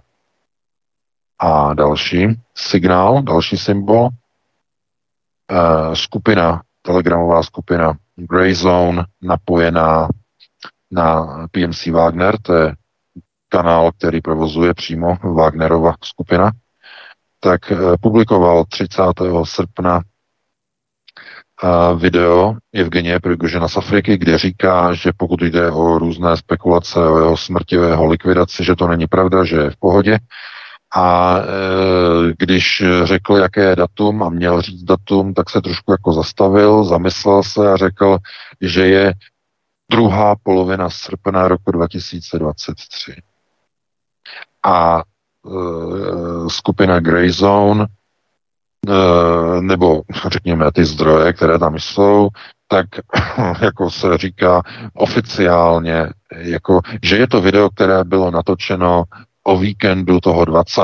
asi tři dny, a tři dny před uh, tím letem, tím letadlem v Africe, že, bylo, že to je natočeno předtím a teď otázka, proč oni to nepublikovali hned, protože vždycky, když Prigožin něco v minulosti natočil, tak hned během několika minut to bylo publikované na e, Prigožinových kanálech a na Greyzone a na všech kanálech to bylo v podstatě okamžitě nahrané de facto během několika minut. Proč v tomto případě skupina Greyzone e, tohleto video publikovala až 30. to znamená sedm dní po pádu toho letadla a zřejmě ještě více dnů po tom, co prý údajně toho někdy 20. to video mělo být natočeno. Proč čekali tak dlouho na publikování toho videa? No, to je logické. Symbol, signál. Museli počkat, až je Prigožin pohřbený, až je mrtvý, až je pohřbený oficiálně a potom mohli pustit video, ve kterém Prigožin říká, je v, že je v pořádku, nic mu není. A pokud jde o datum, je to druhá polovina srpna. Přičemž pod tím si můžete představit obojí. Jak e, dobu před e, 23. srpnem, před pádem letadla, že jo, oficiální verze Kremlu, tak si pod tím můžete představit tu, tu, tu, tu druhou variantu, tu konspirační. Že to video bylo natočeno až 24. nebo 25. nebo 26.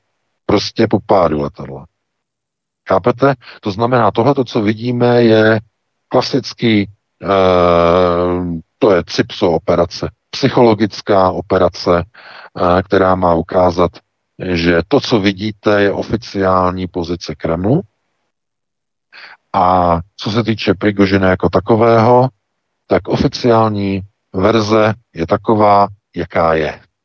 To znamená, je to jasné, Prigožin nesmí podle mého názoru eh, tu oficiální teorii spochybnit. To znamená, nemůže teď vystoupit někde ve smyslu, já jsem naživu, Kreml si to vymyslel, všichni jsou to tam debili a idioti, eh, protože je to samozřejmě součást nějaké dohody v rámci Zlaté pagody. Umenšení vlivu Evgenie Prigožina by neohrožoval volební preference vyvoleného gosudára. To znamená toho, kterého si v rámci okultních procesů obě dvě skupiny, které, které řídí eh, moskovské kanceláře v roce 99 přivedly do vedení Ruska protože Prigožin nedostal souhlas, aby nahradil Vladimira Putina. Zlatá pagoda nedala souhlas. Proto musí jít do ústraní, aby nezastěňoval Gosudára Putina. To je ten důvod. Nemůže ho zastěňovat. Protože co je základním modelem Eh, procesů řízení, které používají okultní společnosti. No to jsou uh, systémy takzvaného světla a temnoty, že? Ať už je to Žehova a uh, že jo, všechny tyhle ty procesy tady jakoby duality, to znamená na jedné straně Žehova a na straně druhé Herešav. Uh, na jedné straně uh, světlo a na straně druhé tma. To jsou dualistické principy. Teze, antiteze. A to je samozřejmě základ kabalismu. To znamená dualismus. Teze, antiteze. A v těchto těch procesech řízení eh, de facto eh, se musí jejich členové pohybovat takovým způsobem, že jsou ostře ohraničené a oddělené Eh, systémy řízení. To znamená, někdo z nich je vykreslovaný jako kosudár a druhý z nich je vykreslovaný jako ten, který je nežádoucí. To znamená světlo a temnota. Ale přitom pro ten proces toho řízení jsou oba dva prvky nezadatelné, jsou potřebné, protože ten stín nedokáže bez světla vzniknout stín potřebuje ke svému vzniku světlo. A eh, tyhle ty eh, trochu netradiční nebo nadstandardní nebo pro veřejnost nestandardní procesy řízení, tedy okultní procesy řízení, samozřejmě jsou velice silné v Kremlu. To znamená, že Prigožin eh, musí o sobě dávat různými způsoby vědět, že podívejte se, tady já natočím video a řeknu druhá polovina srpna a když končí jeho vlastní pohřeb, tak tam jsou kamery a jediná, která tam je celá v černém zabalená, e, jako trochu strašidlo, že jo, e, s brýličkama, tak je Irina Krasavina, manželka jednoho z Prigožinových dvojníků. A to je. Takže ty symboly e, jsou naprosto zjevné, jsou naprosto jasné, no a Eh, znovu říkám, eh, kdyby došlo na lámání chleba,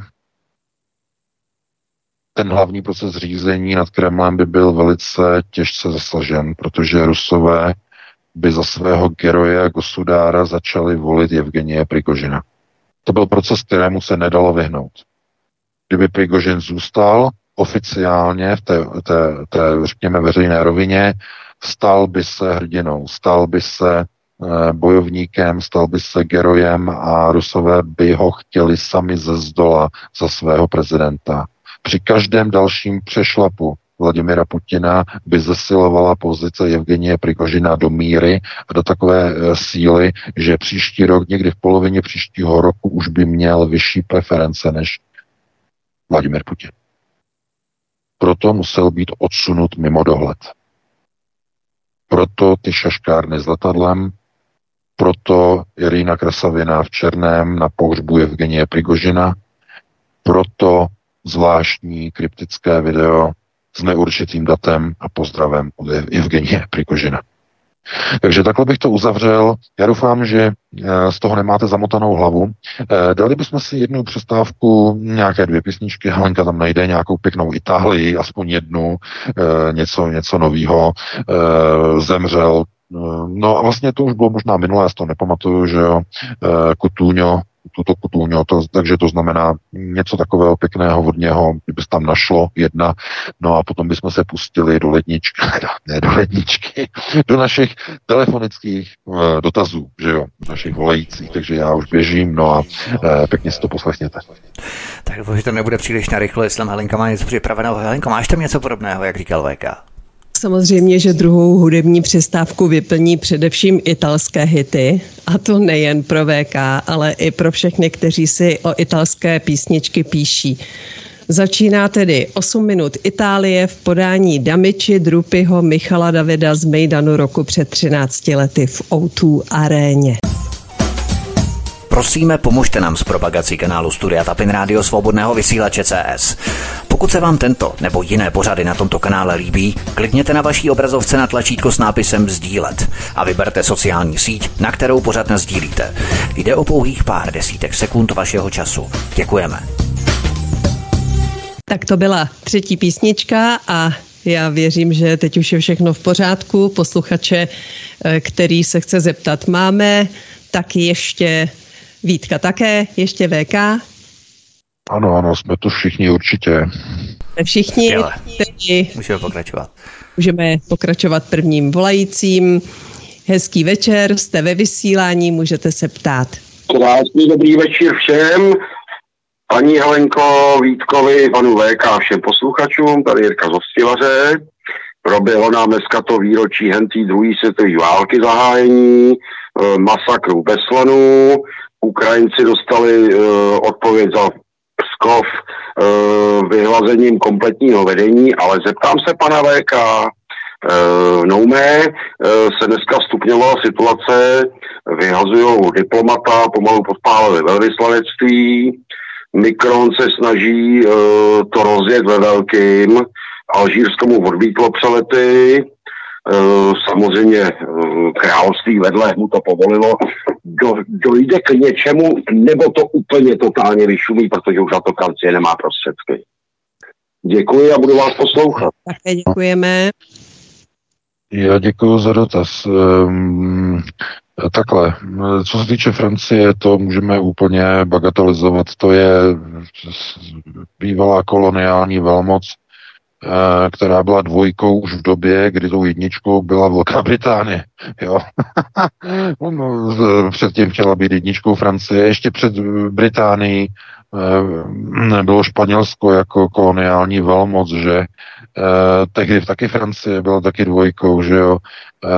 Francie vždycky se snažila jako někde v, prostě v tom světovém procesu řízení jako hrát hlavní housle, ale oni mají vždycky takový ty druhý až třetí, vždycky to na ně tak vyjde. A co se týče teď momentálně Afriky, tak je to stejná situace, protože pokud oni by tam rozpoutali válku, tak pochopitelně budou potřebovat podporu Severoatlantické aliance a zejména amerických bratří. A američani mají jiné problémy. Mají úplně jiné problémy. Stačí, stačí se zapnout americkou televizi eh, a jakoukoliv úplně a tam je prostě China, China, China threat, uh, Chinese aggression, China, China, všude, ale kdyby to, kdyby to bylo jenom z jedné strany, kdyby to bylo třeba jenom od republikánů, ale to je i od demokratů. To znamená China, China. Pokud chcete vědět, kam teď americká armáda se chystá, co, kdo je její největší nepřítel, tak si zapněte nějakou americkou televizi. Tam najdete odpověď během prvních pěti minut, když se budete dívat. China, China, China, China. To znamená, e, pro ně je největším úkolem teď záchrana amerického dolaru, protože za procesem BRICS, za odpisem amerického dolaru, který povede ke kolapsu Spojených států, ekonomickému kolapsu, stojí Čína. To, co dělají Rusové na šesté prioritě na Ukrajině a Wagnerovci ještě do nedávné doby eh, v pronikové Africe a na Blízkém východě a podobně, eh, v Sýrii, eh, v Líbii a tak dále, to je špinavá práce. Na to jsou Rusové. Na špinavou práci jsou Rusové. A na špinavou práci jsou Američané. To tak bylo vždycky ti, kdo řídili západní svět, byli, vždy, byli vždycky v Londýně. To znamená uh, sionistické procesy řízení. Dům Rothschild jako hlavní, tedy uh, hybná síla domu Sion. Na jedné straně. Na straně druhé a řízení uh, procesů, které dneska bychom nazvali tedy procesy jakoby Eh, opozičními, to znamená v opozičním tendru, to znamená v něčem, co, je, co jde proti eh, tomu, eh, těmto hlavním zásadním procesům na západě, tak v okolních procesech řízení je samozřejmě Jeruzalém. A potažmo tedy bychom si mohli říct takzvaný světský Izrael. Ale na ten světský Izrael se moc nehraje. Ono se hraje na okultní centrum řízení, jako je Jeruzalém tam o ten se hraje zejména. A všechno to, co ostatní, to je, to je zbytné, to je zbytnost. To znamená, eh, američané jako úderná pěst, rusové jako úderná pěst. Ale kdo bude profitovat? Na jedné straně eh, ten systém řízení, původní systém řízení, eh, který byl v Londýně, to znamená sionistický proces, a na straně druhé to, co se momentálně nyní objevuje pod takovým tím všeobjímajícím názvem jako Euroazijská unie. A pokud se řekne Euroazijská unie, tak v tom vidíme jenom projekt de facto uh, systému nového světového řádu, kdy londýnské kanceláře si ponechají a podrží nějaké zbytky toho, čemu se dneska říká západní svět, a další část, eh, která bude mít centrálu v, ve východní Asii, můžeme říkat v Pekingu, i když to není jisté, spíš se mluví, že to centrum se nakonec přesunuje do Šangaje. Takové trošku zajímavé, že to hlavní, že o centrum řízení bude Šanghaj, ani ne tak Peking. A e, tam bude protipol. No a teď si někdo řekne, no a co jako teda v tom případě potom jako Rusko. A co potom třeba takové země jako Irán nebo Indie nebo další. No, to je důležité, protože tyhle ty země samozřejmě nebudou nějak odděleny, ale eh, v tom novém mocenském uspořádání skutečně tím největším predominantem k dnešnímu unipolárnímu systému řízení které pod kontrolou samozřejmě měl Londýn a jeho údernou pěstí byl americký systém Pax Americana a jeho zbraňové systémy, tak tuhle tu roli převezme Čína. Čína se stane tudíž největším nepřítelem amerického kolabujícího systému Pax Americana. Takhle jednoduše je to nastaveno. V tomhle procesu řízení jde o přežití Ameriky jako takové. Doslova protože ta je postavena na petrodolaru. Jakmile skončí petrodolar a viděli jste, kdo vstoupil minulý týden do BRICSu, kdo zradil západní systém G7, Saudská Arábie Spojené Arabské Emiráty, plus samozřejmě Irán, tři největší distributoři ropy zamávali dolaru a vstoupili do BRICSu. To znamená, teď zní poplašný lodní zvon svolává všechny do akce, do záchrany potápějícího se dolaru a nějaká Ukrajina, nějaké takovéhle ty procesy uh, jsou už sekundárního, dokonce terciálního charakteru v téhle chvíli. A takový ti podpindosníčci, eh, vykutálená chucpata typu Kuleba, typu Zelebuben, typu Fialenko a další, ti nerozumí vůbec ani zamák, ani zblá, co se pro Boha okolo nich děje a v nejbližší době bude dít. Naprosto netuší.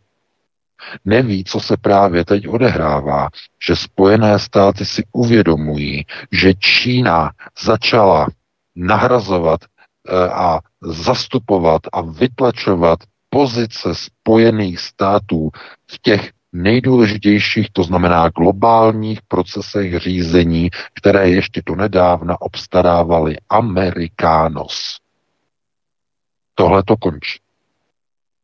To znamená, že Francie, co se s ní stane, nezajímá Američan. To je pase. A oni, kdyby šli do nějakého dobrodružství v Africe, tak by to bylo dobrodružství, které by se neodehrávalo na ose Francie versus Nigerská republika versus Mali versus jak se to tam jmenuje, Burkina Faso. Chápete, to by nebylo v téhleté pozici. To by trvalo jenom pár dní v téhleté pozici. Protože v nějaké chvíli už by to nebyla válka proti africkým zemím, ale bylo, byla by to válka Francie versus Čína na africkém kontinentu. A teď. Samozřejmě Čína tenhle ten proces nechce. Nechtěla by samozřejmě bojovat o nějaký proces někde eh, v, v Africe. To znamená, očekává se, že by se třeba stáhla z některých zemí, ale problém je někde, někde úplně jinde. A, protože ve chvíli, kdyby Francie, kdyby zabředla do nějakého procesu, do nějaké akce, tak by z toho Eh, okamžitě američané chtěli začít profitovat a zahájili by akci a operace proti Číně v jihovýchodním, eh, v jihovýchodní Ázii. To znamená, ten proces by byl jasně namířený proti Číně. No a co by udělala Čína? Jakým způsobem by vyhodnotila tuhletu situaci? No, vyhodnotila by samozřejmě jako pokus, eh, poslední pokus bývalých koloniálních mocností, jako je Francie a bývalé mocnosti Spojených států na udržení původní struktury poválečného určení eh, světového řádu po druhé světové válce. To znamená, zahájila by Eh, zřejmě mohutné zbrojní procesy jak na africkém kontinentu, tak samozřejmě i v východní Asii. A jednalo by se o co? No, o zahájení horečného zbrojení. O válečný konflikt, na který Francie není připravená. Francie je připravená na to, aby vyslala eh, do malého lokálního konfliktu e, proti nějaké banánové africké armádě e, svoje zbytné upotřebitelné muže v rámci francouzské legie. To znamená, na to oni mají peníze, ale oni nemají na válku proti Číně. Na to peníze nemají. To znamená, Oni to tak. vědí v Paříži, Mar- Macron to ví, co se děje, to znamená, že může se klidně stát, že to vyšumí do ztracena. Pánovi bych řekl, je to velice možné, vyšumí to do ztracena, anebo Eh, Francie si bude chtít střihnout malou válku a odvést pozornost od vnitřních domest, eh, že, domestikálních problémů. To znamená to, co, ty problémy, které jsou na francouzské ulici, demonstrace, protesty proti Macronovi, od, odvést pozornost uh, francouzských médií od uh, vnitřních domácích problémů směrem k válce do Afriky. Ano, tohle to by mohl Macron udělat, ale on ví, že by tím riskoval rozpoutání války mezi Francií a Čínou na africkém kontinentu a do toho Francie jít nemůže. Na to není připravená. Ví, že američané mají jiné zájmy. Ti potřebují zadržet Čínu někde úplně jinde v jeho východní Asii a v prostoru takzvaného pacifického prostoru. Takže tak, tak bych na to no. reagoval a pustíme se do dalšího volajícího. No, jsou to samozřejmě otázky, které jsou základní, klíčové, mohly být součástí nějakého tématu, na to se nám jako nedostalo, takže aspoň takhle se to dá uh, zanalizovat ex post. Další volající je mezi námi. Dobrý večer, ptejte se. Dobrý večer, slyšíme se? Ano. Eh, tady Partizán z Prahy, já jsem se chtěl moc, moc zdravím redakci svobodného vysílače, moc si vážím vaší práce a já jsem se, máme tam dva rychlé dotazy. Eh, první dotaz, jestli by pan VK nemohl mít speciální pořad ohledně unitárního prostoru a rozšířeného vědomí. A druhý dotaz se týká, že bych chtěl vědět pravdu o Stalinovi, že vlastně i na alternativě se to dost rozchází, že někdo říká, že vlastně Stalin byl, byl vlastně s těma zednářema jako Lenin a Trocký, ale zase někdo říká, že Stalin vlastně byl vlastně největší hrdina dělnický třídy, takže myslím, že jsme si zasloužili uh, znát tu úplnou pravdu o Stalinovi, jestli by to bylo možné. Díky, díky moc. Také děkujeme. No já děkuji na ten první dotaz. Tak o tom už jsem měl pořád eh, v jednom eh, našem vánočním, eh, tuším, to byl vánoční nějaký speciál, kde jsem o tom hovořil, takže to je v minulosti a teď nevím opravdu, který, který díl to byl. O tom jsem hovořil samozřejmě, jsem vysvětloval, mm, vysvětloval, vysvětloval jsem Žehovu, eh, Harešav, unitární prostor, ale opravdu teď nevím, jaký díl to byl, protože my těch dílů máme, už bude brzy 300 dílů, Vítku jsem se díval na to číslo, že? To už jo, bude ano, brzy 290, 300. myslím, že 5 nebo tak nějak přesně. No, no, no, tak, takže, takže opravdu se omlouvám, ale není v mých silách sledovat historii 300 našich dílů, našich pořadů, to si tam někde musíte najít, někde pomocí našich posluchačů, jestli si budou pamatovat, tak tam někde to bylo. Takže to je jedna věc. No a co se týče eh, Stalina, no co je strašně složitý, to by bylo na jiné extra diskuzní téma, minimálně na pět velice rozsáhlých tlustých článků, eh, možná na deset minimálně, um, protože Stalin ten samozřejmě vedl proces takzvaného národního řízení, znamená, ten vlastně ukotvil při bolševické nebo následně po bolševické revoluci um, systém národního řízení, ale když se řekne národní, není to přesné. To bylo sovětské řízení. A e, Stalin zavedl myšlenku Sovětů, že nejvyšším ústavodárným e, řídícím systémem byl nejvyšší Sovět, že a eh, to se dokonce i těžko jako nějakým způsobem přesouvá a redefinuje do evropských eh, podmínek, k čemu prostě přirovnat systém takzvaného nejvyššího sovětu. No, eh, sovět byl systém vlád jednotlivých národů a etnik Velkého sovětského svazu. Znamená, všechno ta etnika, všechny ty národy měly své zastoupení, protože samozřejmě Sovětský svaz byl největší multinárodní e, celek na světě a do dneška vlastně zůstává i Rusko největším multinárodním celkem na světě. Nikde není více multinárodní státní útvar na světě, než je Ruská federace. To je, když se řekne, ono se řekne, no, oni někde prosazují multikulty, že jo, se řekne, multikulty. Bláznivá Angela prosazovala multikulty, že? No. A jenže tady eh, v Německu, multi, když se řekne multikulty, tak eh, tím se vlastně myslí de facto jenom jedna skupina, to jsou Turci, že, eh, kteří přišli počátkem 60. let a teď v poslední době se tím myslí samozřejmě přimigranti, že, kteří přišli z různých zemí, arabští, ale Někdo řekne, no tak je jich moc a tak dále a tak dále a to je prostě multikulty, ale prosím vás, jako nenechte se vysmát, to je nic, to je nic ve srovnání s tím, jak multikulty je Ruská federace. Vladimir Putin dokonce otevíral novou mešitu v Moskvě osobně v roce 2015. Tam bylo video, jak se tam klaněl v altánu. No a no, přímo v centru Moskvy stojí mešita, že? a nová úplně, všechno digitální, no, e, tak e, e, tam skutečně jsou stovky a stovky národností v tom Rusku a Právě proto globální nepřítel chce Rusko roz... No, globální nepřítel, zase není přesné.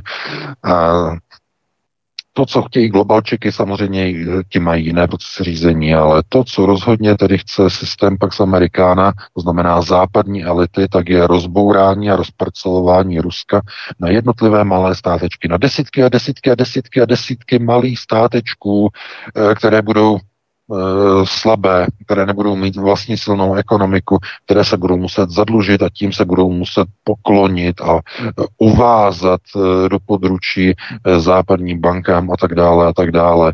To znamená, Rusko je multikulturní a Stalin chtěl sovětizaci. To znamená institucionální ukotvení vlád všech národů nad územím Sovětského svazu. To byl Eh, nejvyšší sovět. To byla sovětizace národů, proces sovětizace. No probíhala samozřejmě těžko, probíhala komplikovaně a e, ten model sovětského řízení byl nakonec v podstatě úplně nefunkční, protože hlavní řídící roli v celém tom e, procesu v podstatě měli jenom dvě národnosti, Ukrajinci a Rusové. a Stalinem proti, pro, protěžovaní a upřednostňovaní Gruzinci. E, že jo. Což je Stalin Gruzinec, Ševarnadze Gruzinec, že minister zahraničí. To, to, to, to, jsou, to byly vybrané národy. Vybrané. To znamená Ukrajinci, Rusové, Gruzínci. To bylo, to bylo to hlavní, kde tam prostě v nejvyšším Sovětu museli být tady z těch tří e, národností, tří států. No a pozor, kontrolní, kontrolní záležitost. Kdo je v největším hledáčku západních partnerů a bratří po roce 89? Které země? No, Ukrajina, Gruzie a Rusko. Žež to slučilo. To je zvláštní. Tyhle ty tři. No protože ty měly hlavní řídící roli už v Sovětském svazu. Národnosti z těchto tří zemí. Proto kdokoliv sáhne na Gruzii nebo na Ukrajinu, tak tím sáhne i na Rusko. Proto je teď válka na Ukrajině. Západ sáhnul Rusům na Ukrajinu. To samé by se stalo, kdyby Západ sáhnul Rusům na Gruzii. Takže s velkými přesahy. Eh, na to nemáme teď čas eh, a pustíme se do dalšího volajícího, pokud máme. A jenom připomenu, že o Stalinovi chystám pořád velmi podrobný v rámci toho, že on se v podstatě narodil v Gori, potom přesídlil do Batumy, protože v Batumi a v Paku od uh, roku 1870, eh, v 70. letech 19. století, tam přišli Rothschildové a Nobelové v rámci do Černého moře, těžili tam ropu, rozvoj železnice a tak dále. Stalin v podstatě pracoval jako mladý Stalin, když byl vyloučený ze semináře, tak eh, byl hlavou gengu, mafiánského gengu, který v podstatě terorizoval terorizoval dělníky a schánil peníze právě pro Lenina a Trockého. Oni si ho pochvalovali, že pro ně raboval a přinášel jim peníze. No a samozřejmě on potom i pracoval v rafinériích eh, Eduarda de Rothschilda a tam se potom datují ty nejasné vztahy mezi ním a Rothschildovými a Nobelovými a těmi západními podnikateli, protože on v podstatě se i chlubil tím, že pracoval pro Rothschildy a dokonce i David Landau a e, Somery, což byl další vyslanec Rothschildu, tak mu vypláceli peníze, buď přímo nebo přes úředníky v rámci bolševiků a tak dále, podpora bolševiků. No a samozřejmě Rockefellerové, Rothschildové a Morganové podporovali jak velkou říjnovou revoluci, tak samozřejmě sovětské Rusko i od Stalina, pětiletku jeho od roku 1925 a 29, úvěry Rusku, úvěry bolševickému Rusku, stalinistickému Rusku.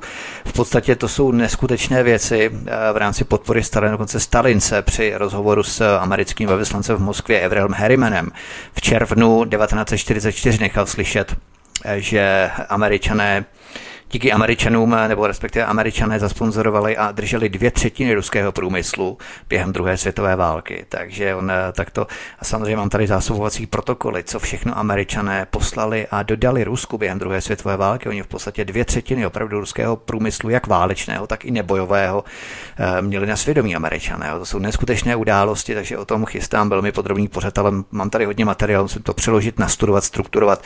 Bude to ještě hodně dlouho trvat, ale jsou to opravdu uchvatné uchvatné věci. Takže ale pojďme, pojďme dál. Nyní už další volající. Hezký večer. Dobrý večer, Nika zo Slovenska. Ja by som mala skôr asi prozbu, než otázku na pána VK ohľadom židovskej viery.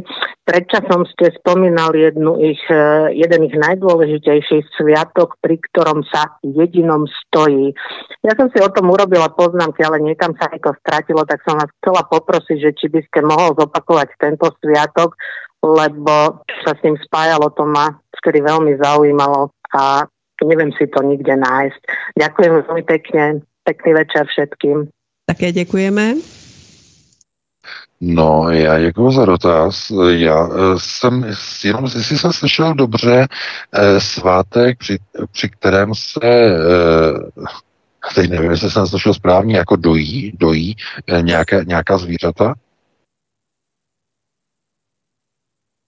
Já jsem slyšel to svátek, při kterém se stojí. Jo, stojí. ano. Já jsem, ne, dojí, jo, aha, stojí. Že se, stojí a... Ale nevím. Já jsem myslel, že budeš vědět, jak jsem se to ani vměšoval, protože jsem myslel, já vím, já vím, ale v jakém, v jakém smyslu se stojí? Uh, jestli náhodou nemyslí, jestli paní nemyslela svátek Purim, Uh, ano, to se stojí vlastně, jako, no, stojí, no, ne, v podstatě ano, s těma, s těma svíčkama a tak dále, ale jestli tohle to měla na mysli, já fakt nevím. Uh, to mě trochu jako zarazilo, no, uh, pokud jsem o něčem takovém v minule, minulosti hovořil, tak to bylo v nějaké souvislosti někde s něčím a to bych musel prostě uh, nějak mi připomenout, čeho se to týkalo. Jako, jo, čeho se to týkalo konkrétně. No, jestli to, to jsem mluvil o nějakých kultech nebo o nějakých rituálech, teď si opravdu e, nevzpomínám, ale e, jenom rychle, protože my mluvíme hodně tedy o Izraeli, mluvíme hodně o tady těch věcech a svátky, eh, samozřejmě svátek Pesach, svátek Purim, další, já teď z hlavy prostě hm, teď nevydoluju zrovna všechny ty eh, liturgické věci, které oni tam prostě provádějí při těch svátcích, takže asi bych to takhle teda jako překročil, tady ten dotaz, jo, nedokážu přesně jako odpovědět na to, na co se paní ptala. Takže takhle bych na to reagoval. No a pustíme se do dalšího volajícího, pokud máme. O, nevadí, jsme to bude víc fičet, my jsme se hodně zakecali předtím, tak to bude aspoň rychlejší. Hezký večer, jste ve vysílání, ptejte se. Děkuji Helenko za úvod. Pane VK, víme, jak všichni to je. My jsme tady v Českém ráji, krásně se tady žijeme, ale vemte si tu věc, že ropa jednou dojde. Tak pan Fialenko vymyslel takovou věc, že se odstřinem od té ropy, od těch Rusů, Arabů a tady těch věcí a vlastně půjdeme na sluníčko, možná přejdeme na pránu jako výživu, což já bych doporučoval každému, protože kdo, kdo nic nejí a přijímá jenom energie ze slunce, tak vlastně v tom uh, všeobecném vesmíru tak, tak jaká je vaše otázka, prosím? Je, je, je, jaká je vaše otázka, prosím? Uh, Vítku, otázka je taková, že vlastně oni to mají jako Fialenko a Stadák, tak to mají vymyšlený tak, že vlastně nám tady bude uh, jakoby Eden, Eden na zemi, jo? Ráj na zemi. Jo? jo? Uh-huh, no, dobrá. já vám rozumím, no. Děkujeme, zdravíme do Českého, Českého Edemu. Českého ráje. Hezký no. večer. No, já, mám, já asi rozumím, jako, kam ten dotaz prostě směřuje, že prostě všechno se odstavuje energetické zdroje od Ruska, z čeho vlastně se bude svítit, eh, na co pojede průmysl, doprava, eh, zásobování a tak dále, hm, když to nebude na co, že jo, sluníčko svítí jenom tak nějak lehce, eh, aby to všechno jelo prostě jenom na obnovitelné zdroje a na slunce. Takže jak to bude fungovat a bude z toho jakoby ráj na zemi. No, tohle to je sice uh, velmi asi jako divoké um, o tom teď prostě mluvit, ale Já o tom samozřejmě chystám ještě i nové téma, eh, protože tohle to má hodně společného s procesem takzvané wilderizace, nebo chcete wildernizace, eh, zdivočení a návratu celého v podstatě prostoru lidské populace jakoby zpátky do industriálně nerozvinuté společnosti. To je důležité. A civilizace e, má totiž určitý, určitý e, průběh svého vývoje, který nej, nejde nějak změnit. Tohle je zásadní věc. A to si musíme rozebrat, ale jenom velice rychle, protože to by zase bylo na nějakou velkou knížku nebo nějaký článek. E, co je zajímavé, že každá civilizace má průběh nějaké paraboly, graficky znázorněno, ale nikdy nemá charakter sinusoidy. To znamená opakovatelného, opakovaného procesu. Znamená e, nejdřív nějaký růst směrem nahoru, potom e, nějaký apex nahoře, vrchol, e, potom sešup, že jo, nějaká digrese směrem dolů, a protne nulu a padá někam dolů, dolů do záporu, potom postupuje zase nahoru a znovu se vrací, znamená nějaká sinusoida, nahoru, dolů, nahoru, dolů. Takhle ale civilizace nefungují. Civilizace nemají tvar e, na časové ose, tvar sinusoidy, ale pouze paraboly. E, od nějakého začátečního bodu směrem nahoru, dolů, šup a tam je konec. Každá civilizace má nějaký počátek, eh, má svůj průběh, eh, ekonomicky, společensky se zesiluje, eh, takzvaně se rozvíjí průmysl, rozvíjí se společnost a dosahuje někde nějakého rozvinutí, nějakého vrcholu, nějakého apexu. Ale co je zajímavé, na tom apexu se trvává jenom nějakou dobu a potom nezadržitelně a objektivně co je důležité? Co, je to objektivní proces. Padá směrem dolů a zaniká.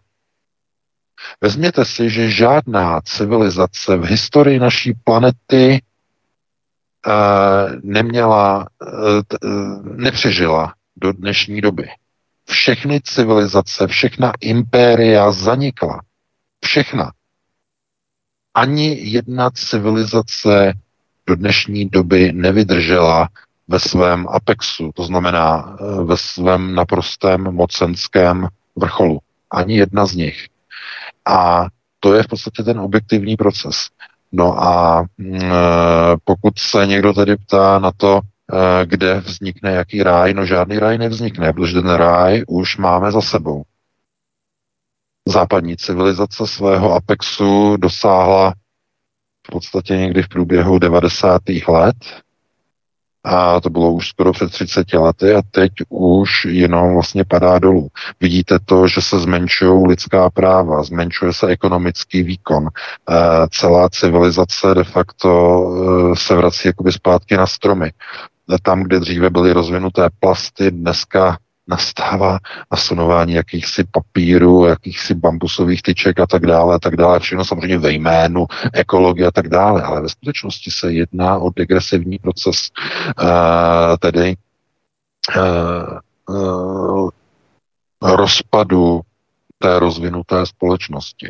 Ta společnost tedy padá, klesá dolů a kdyby to byl jenom proces, který by se dal odvozovat třeba od sociálně-ekonomického statusu, tak bychom řekli, do značné míry ten proces je reverzibilní, ale on není, protože on se kopíruje i do lidského genomu. Lidé jsou debilnější a debilnější, hloupější a hloupější. Proces simplifikace se zesiluje. Proces národních tezí a národních procesů řízení zaniká, ale na všech, prakticky všech prioritách úplně všech. No a hm, ta křivka, ta parabola, která není úplně dokonalá, dokonalou parabolou, eh, ta křivka de facto opravdu kopíruje model takzvaného Kalhunova experimentu. Znamená, ta civilizace roste, potom dosáhne svého vrcholu a potom nezadržitelně zaniká. A my jsme teď momentálně v té sestupné fázi, jako západní civilizace. Zánik. Uh, no, ráj na zemi, ráj na zemi ne, spíš peklo na zemi, ano. a lidé se budou znova v podstatě jakoby retransformovat na něco, co už bylo dříve, ale trochu v jiných barvách. To znamená, tam, kde se jezdilo auty, zase se začne jezdit na kolech. A když ne na kolech, začne se znova chodit pěšky. A v mnoha ohledech už to nebude dobrovolné, ale vynucené, protože lidi nebudou mít peníze na to, aby si za drahé peníze nalili nádrž do auta, eh, teda aby naplnili nádrž v autě, a nebo aby si koupili elektrické auto, když elektřina na to nabíjení bude tak drahá. Takže to je s mnohými přesahy. Takže já ten, ten dotaz, já tomu dotazu rozumím, ale asi je třeba pochopit, že uh, Fiala nemá za úkol nastavit teda nějaký Eden a nějaký raj na zemi, ale on prostě uh, provádí ten globalistický proces, který jede všude jinde eh, na světě. To znamená retransformace z rozvinuté společnosti směrem do společnosti nerozvinuté. To je proces wildernizace. Takže já k tomu chystám samozřejmě nějaké téma no, v nové knížce, že jo, která brzy vyjde.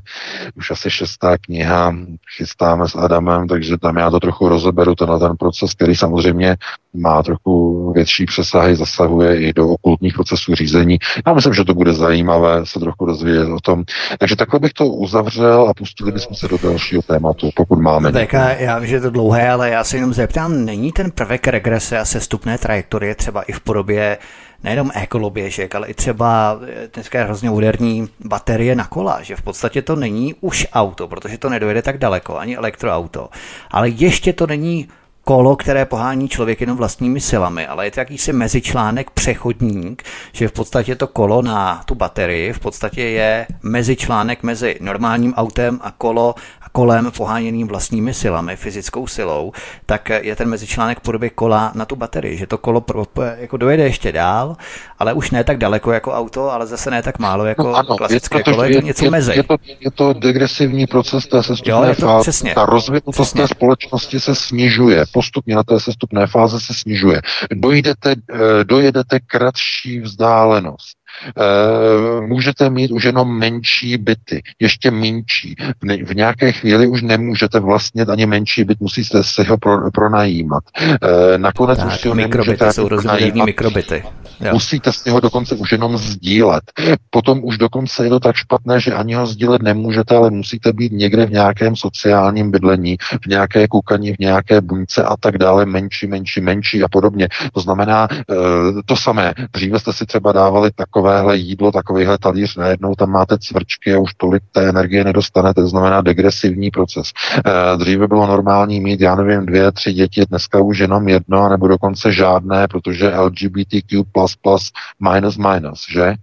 protože přešití žádné děti mít nemohou. A když náhodou chtějí nějaké dítě, tak je vezmou heterosexuálnímu páru heterosexuální pár eh, přijde o dítě, protože nějaká úřednice řekne, že na to dítě špatně působili svými dezinformacemi v rodině a dají to dítě eh, vychovávat dvěma přešitým chlapům, kde eh, jeden z nich hraje ženskou a ten druhý hraje nonbinárního chlapa, který si říká Eva.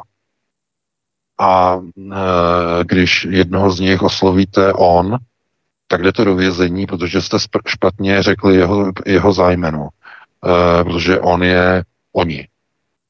Jo. E, tak, no a to je v Americe, tam už se za to dokonce zavírá.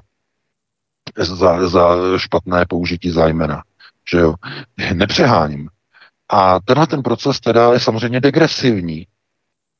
No a jaké procesy probíhaly v Kalhunově experimentu v konečné zestupné fázi?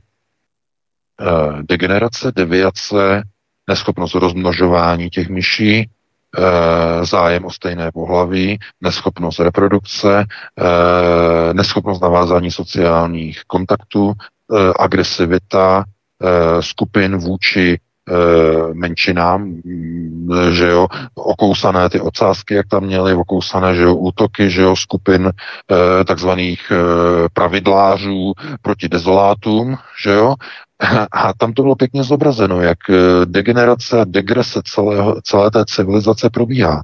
Přesně v tom se teď nachází západní civilizace. V tomhle tom procesu. Takže ano, Samozřejmě je to degresivní proces. Dříve jste mohli s autem dojet 14 km na naftu a dneska dojedete 400 km v té nej, nejdražší Tesla. A když nemáte na tu nejdražší Teslu, tak dojedete, dojedete jenom 250 nebo 270 km. Takže to není nic, eh, co by mi připomínalo někde nějaký nainstalo, nějaké nainstalování nějakého ráje, nějakého Edenu. To je, to je peklo, jsou obrazy a motivy pekla, které je chystáno pro celou civilizaci. Takže takhle bych na to reagoval. Pustíme se do dalšího volajícího, pokud máme.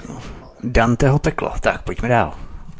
Slovenská posluchačka volala ještě jednou, je na telefonu, aby vysvětlila, na co se to vlastně ptala. Tak se ptejte. Dobrý ešte raz. Pán Veka, bol to nejaký výnimočný sviatok, ste hovoril, že pri jedinom sa stojí a tam sa modlia a pri tom modlení e, išlo o to, že hociaký obchod uzavrie Žid, nemusí ho dodržať, či je v písomnej forme, či je v ústnej forme, neviem, akej forme, že to nemusia dodržať, týkalo sa to tohoto a že potom na Nový rok alebo na narodeniny, keď ten jedinec sa teda toto modlil, tak si to má zopakovať, keď uzavrie nejaký obchod. Tak to, o tom to bol ten, ten sviatok. A ešte som sa chcela opýtať ohľadom tohoto predchádzajúceho volania, že nemal ten pán na mysli, čo sa spomína z ezoteriky, že s vekom vodnára, čo teraz mal nastať, prichádza zlatý vek ľudstva. Ďakujem veľmi pekne, do počutia, dobrú noc. Tak hezký večer, to byl zároveň poslední dotaz, už nám prosím nevolejte, milí posluchači, budeme končit po odpovědi pana VK, už je 10 hodin večer, tak PK může hovořit. No, tak já, jestli to je dotaz, který se směřuje k věku vodnáře, kdybych do toho měl ještě tedy jako zabrousit, eh, tak ehm, eh, všechno to, co je nastavené, to znamená ty procesy, eh, které teď provozují tedy, nebo řídí globalisté, tak samozřejmě na tom nejvyšším procesu řízení, na okultním procesu řízení se posunuje svět do jednoznačně toho degresivního rámce. To znamená proces modernizace, kdy ta společnost z rozvinuté společnosti z rozvinuté civilizace se znovu začne navracet do nerozvinutého, doslova bychom mohli říct dezolátního stavu rozbouraného, zniče. Co je to dezolát? No, desolation je zničení, rozpad, e, systém rozvratu, jo, dezolace. To znamená, představte si rozvrácený systém, rozvrácenou společnost. E, žena chodí s ženou. E, jednotlivé postavy, jednotlivé bytosti mají problém identifikovat svůj gender, protože se považují, nebo respektive se dokáží stotožnit s jedním nebo s více gendery, eh, kterých je už přes více než 120 nebo dokonce 130 různých genderů. Gender přitom prý nemá nic společného s pohlavím. Gender je e, cítění pohlaví tak, jak ho cítíte, ne jak ho takzvaně máte od narození. Znamená, gender je, defi- je psychos, eh, gender je psychomo, psychosomatické pohlaví.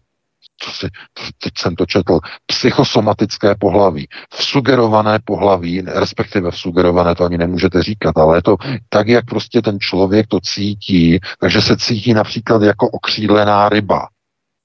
A cítí, že je v množném čísle že to je to pohlaví asi 100, 114, myslím, okřídlená ryba. A e, můžete ho oslovat pouze oni. Že jo, oni. Když zájmenem. Takže jinak toho člověka jako popřete nějakým způsobem. E, tak když se někdo cítí jako okřídlená ryba, tak eh, prostě, eh, že jo, že má, nemůže, prostě má tady ta práva, tamhle ta práva a tak dále a tak dále. To znamená, tohleto šílenství s těma gendrama jenom je i směšné, že? Pro zdravého člověka, normálního člověka. Protože všichni ti, kdo jedou tyhle ty gendry, mají samozřejmě psychický problém že to jsou, to jsou psychologické a mentální úchylky. Kdybychom se do toho teda vžili a s odstupem řekli, co oni mají za problém, no oni mají, nemají problém s tím, co mají dole, oni mají problém s tím, co mají v hlavě, že? Tam, tam mají problém, obrovský problém. A e, takhle to dneska ale říkat nemůžete. Takhle to není dovoleno. To znamená, e, dneska se to jede tak, že ten degresivní proces rozvoje společnosti je v podstatě institucionální konstantou, o které se posunuje, nebo, o které, nebo okolo které se točí celá mainstreamová politika. Celý mainstream. A e, jestli někdo si myslí, že e, takové ty různé experimenty, jako byl Calhounův experiment, že vlastně jako jsou nějaké zbytné, nebo že něco neukazují, že jsou trochu zavádějící. Ne, ne, ne, ne, ne. V té přírodě je to všechno velice podobné, to znamená, eh, i na těch myších bylo krásně a nádherně vidět, jakým způsobem eh, probíhá eh, společnosti destruktivní proces při určitém rozvinutí populace. To znamená, populace eh, projde několika fázemi eh, rozvinutí, dosáhne svého eh, maxima, svého apexu, kdy většina populace má tedy něco, čemu bychom řekli maximální spokojenost, maximální relativní blahobyt, ale potom se to zlomí a najednou to prudce klesá dolů. Najednou vidíte, kolik bláznů, kolik debilů, kolik idiotů řídí procesy veřejného řízení, eh, jak se zjednodušuje eh, školství, jak se primitivizují procesy řízení, eh, jakým způsobem se najednou mění názory a pohledy běžné průměrné populace, jak populace začíná být netečná vůči vlastním zájmům, nedokáže se bránit, že ani důchodci se nebrání najednou proti tomu, když je vláda okrádá o valorizace, to znamená netečnost. Tohle to všechno samozřejmě součástí uh, rozvratu jednotlivých národů, jednotlivých civilizací, protože na to nastal již čas. To znamená, je to proces, který vede od rozvinuté společnosti k nerozvinuté. Proces modernizace. Takže takhle by na to reagoval. No, eh, tím, eh, já, jo, já jsem ještě zapomněl na to původní, eh, ten původní dotaz paní, paní, která volala ze Slovenska. Ano, ano, o tom jsem hovořil a já se obávám, že už na to nemáme teď čas. Já, já to když tak rozeberu v nějakém, nějakém článku. Nejbližším to bude asi nejlepší, protože na povídání, ano, to je ten okultní proces, já už si asi vzpomínám, a e, to by bylo opravdu na dlouhou dobu. Jo, takže Udělám asi z toho nějaký článek v blízké době, takže paní určitě ho zaregistruje. Takže to bylo všechno. Eh, já se s tebou loučím, Vítku, loučím se i s tebou, Helenko. Eh, doufám, že se vám to tak nějak líbilo, že jste si to užili a zase za týden se zase uslyšíme, že jo, po 19.30 opět přineseme aktuální témata z domova i ze světa. Eh, vy si užijete týden, hlavně teď víkend, že jo, nastávajícího bobího léta, no a pro tuto chvíli vám přeji krásnou dobrou noc. Já se s tebou taky loučím, VK, měj se moc hezky, taky hezký víkend i tobě, Helenko, moc děkuji za vysílání i vám, milí posluchači. Omlouváme se, že se nedostal na více z vás, byly to poměrně takové rozvětvenější, delší, komplexnější dotazy, odpovědi, takže eh, nebylo moc eh, lidí, nebylo moc velká mnou. Fronta moc velká byla, ale eh, to odbavování se nedostalo na kasu přece jenom je to úzkoprofilové zboží a to podpultové zboží přece jenom není tak úplně frekventované, takže příště se na, příště se na vás třeba dostane víc. Každopádně já se s vámi loučím, mám tady jenom jednou poutávku. Po našem vysílání přichází Studio Praha, Michal a kalendárium prý hudnější, bude trvat více jak hodinu, takže si určitě počkejte na kvalitní muziku.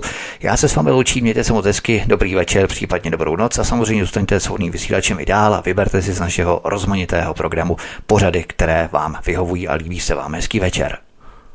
Já se loučím s VK, s Vítkem, oběma děkuji za zajímavý večer, za informace bez obalu a vám, vážení posluchači, přeji hezký zbytek večera se svobodným vysílačem, kde, jak jste slyšeli, se můžete za malou chvíli zaposlouchat do pravidelného, populárního a oblíbeného velkého kalendária a dalších zajímavých pořadů.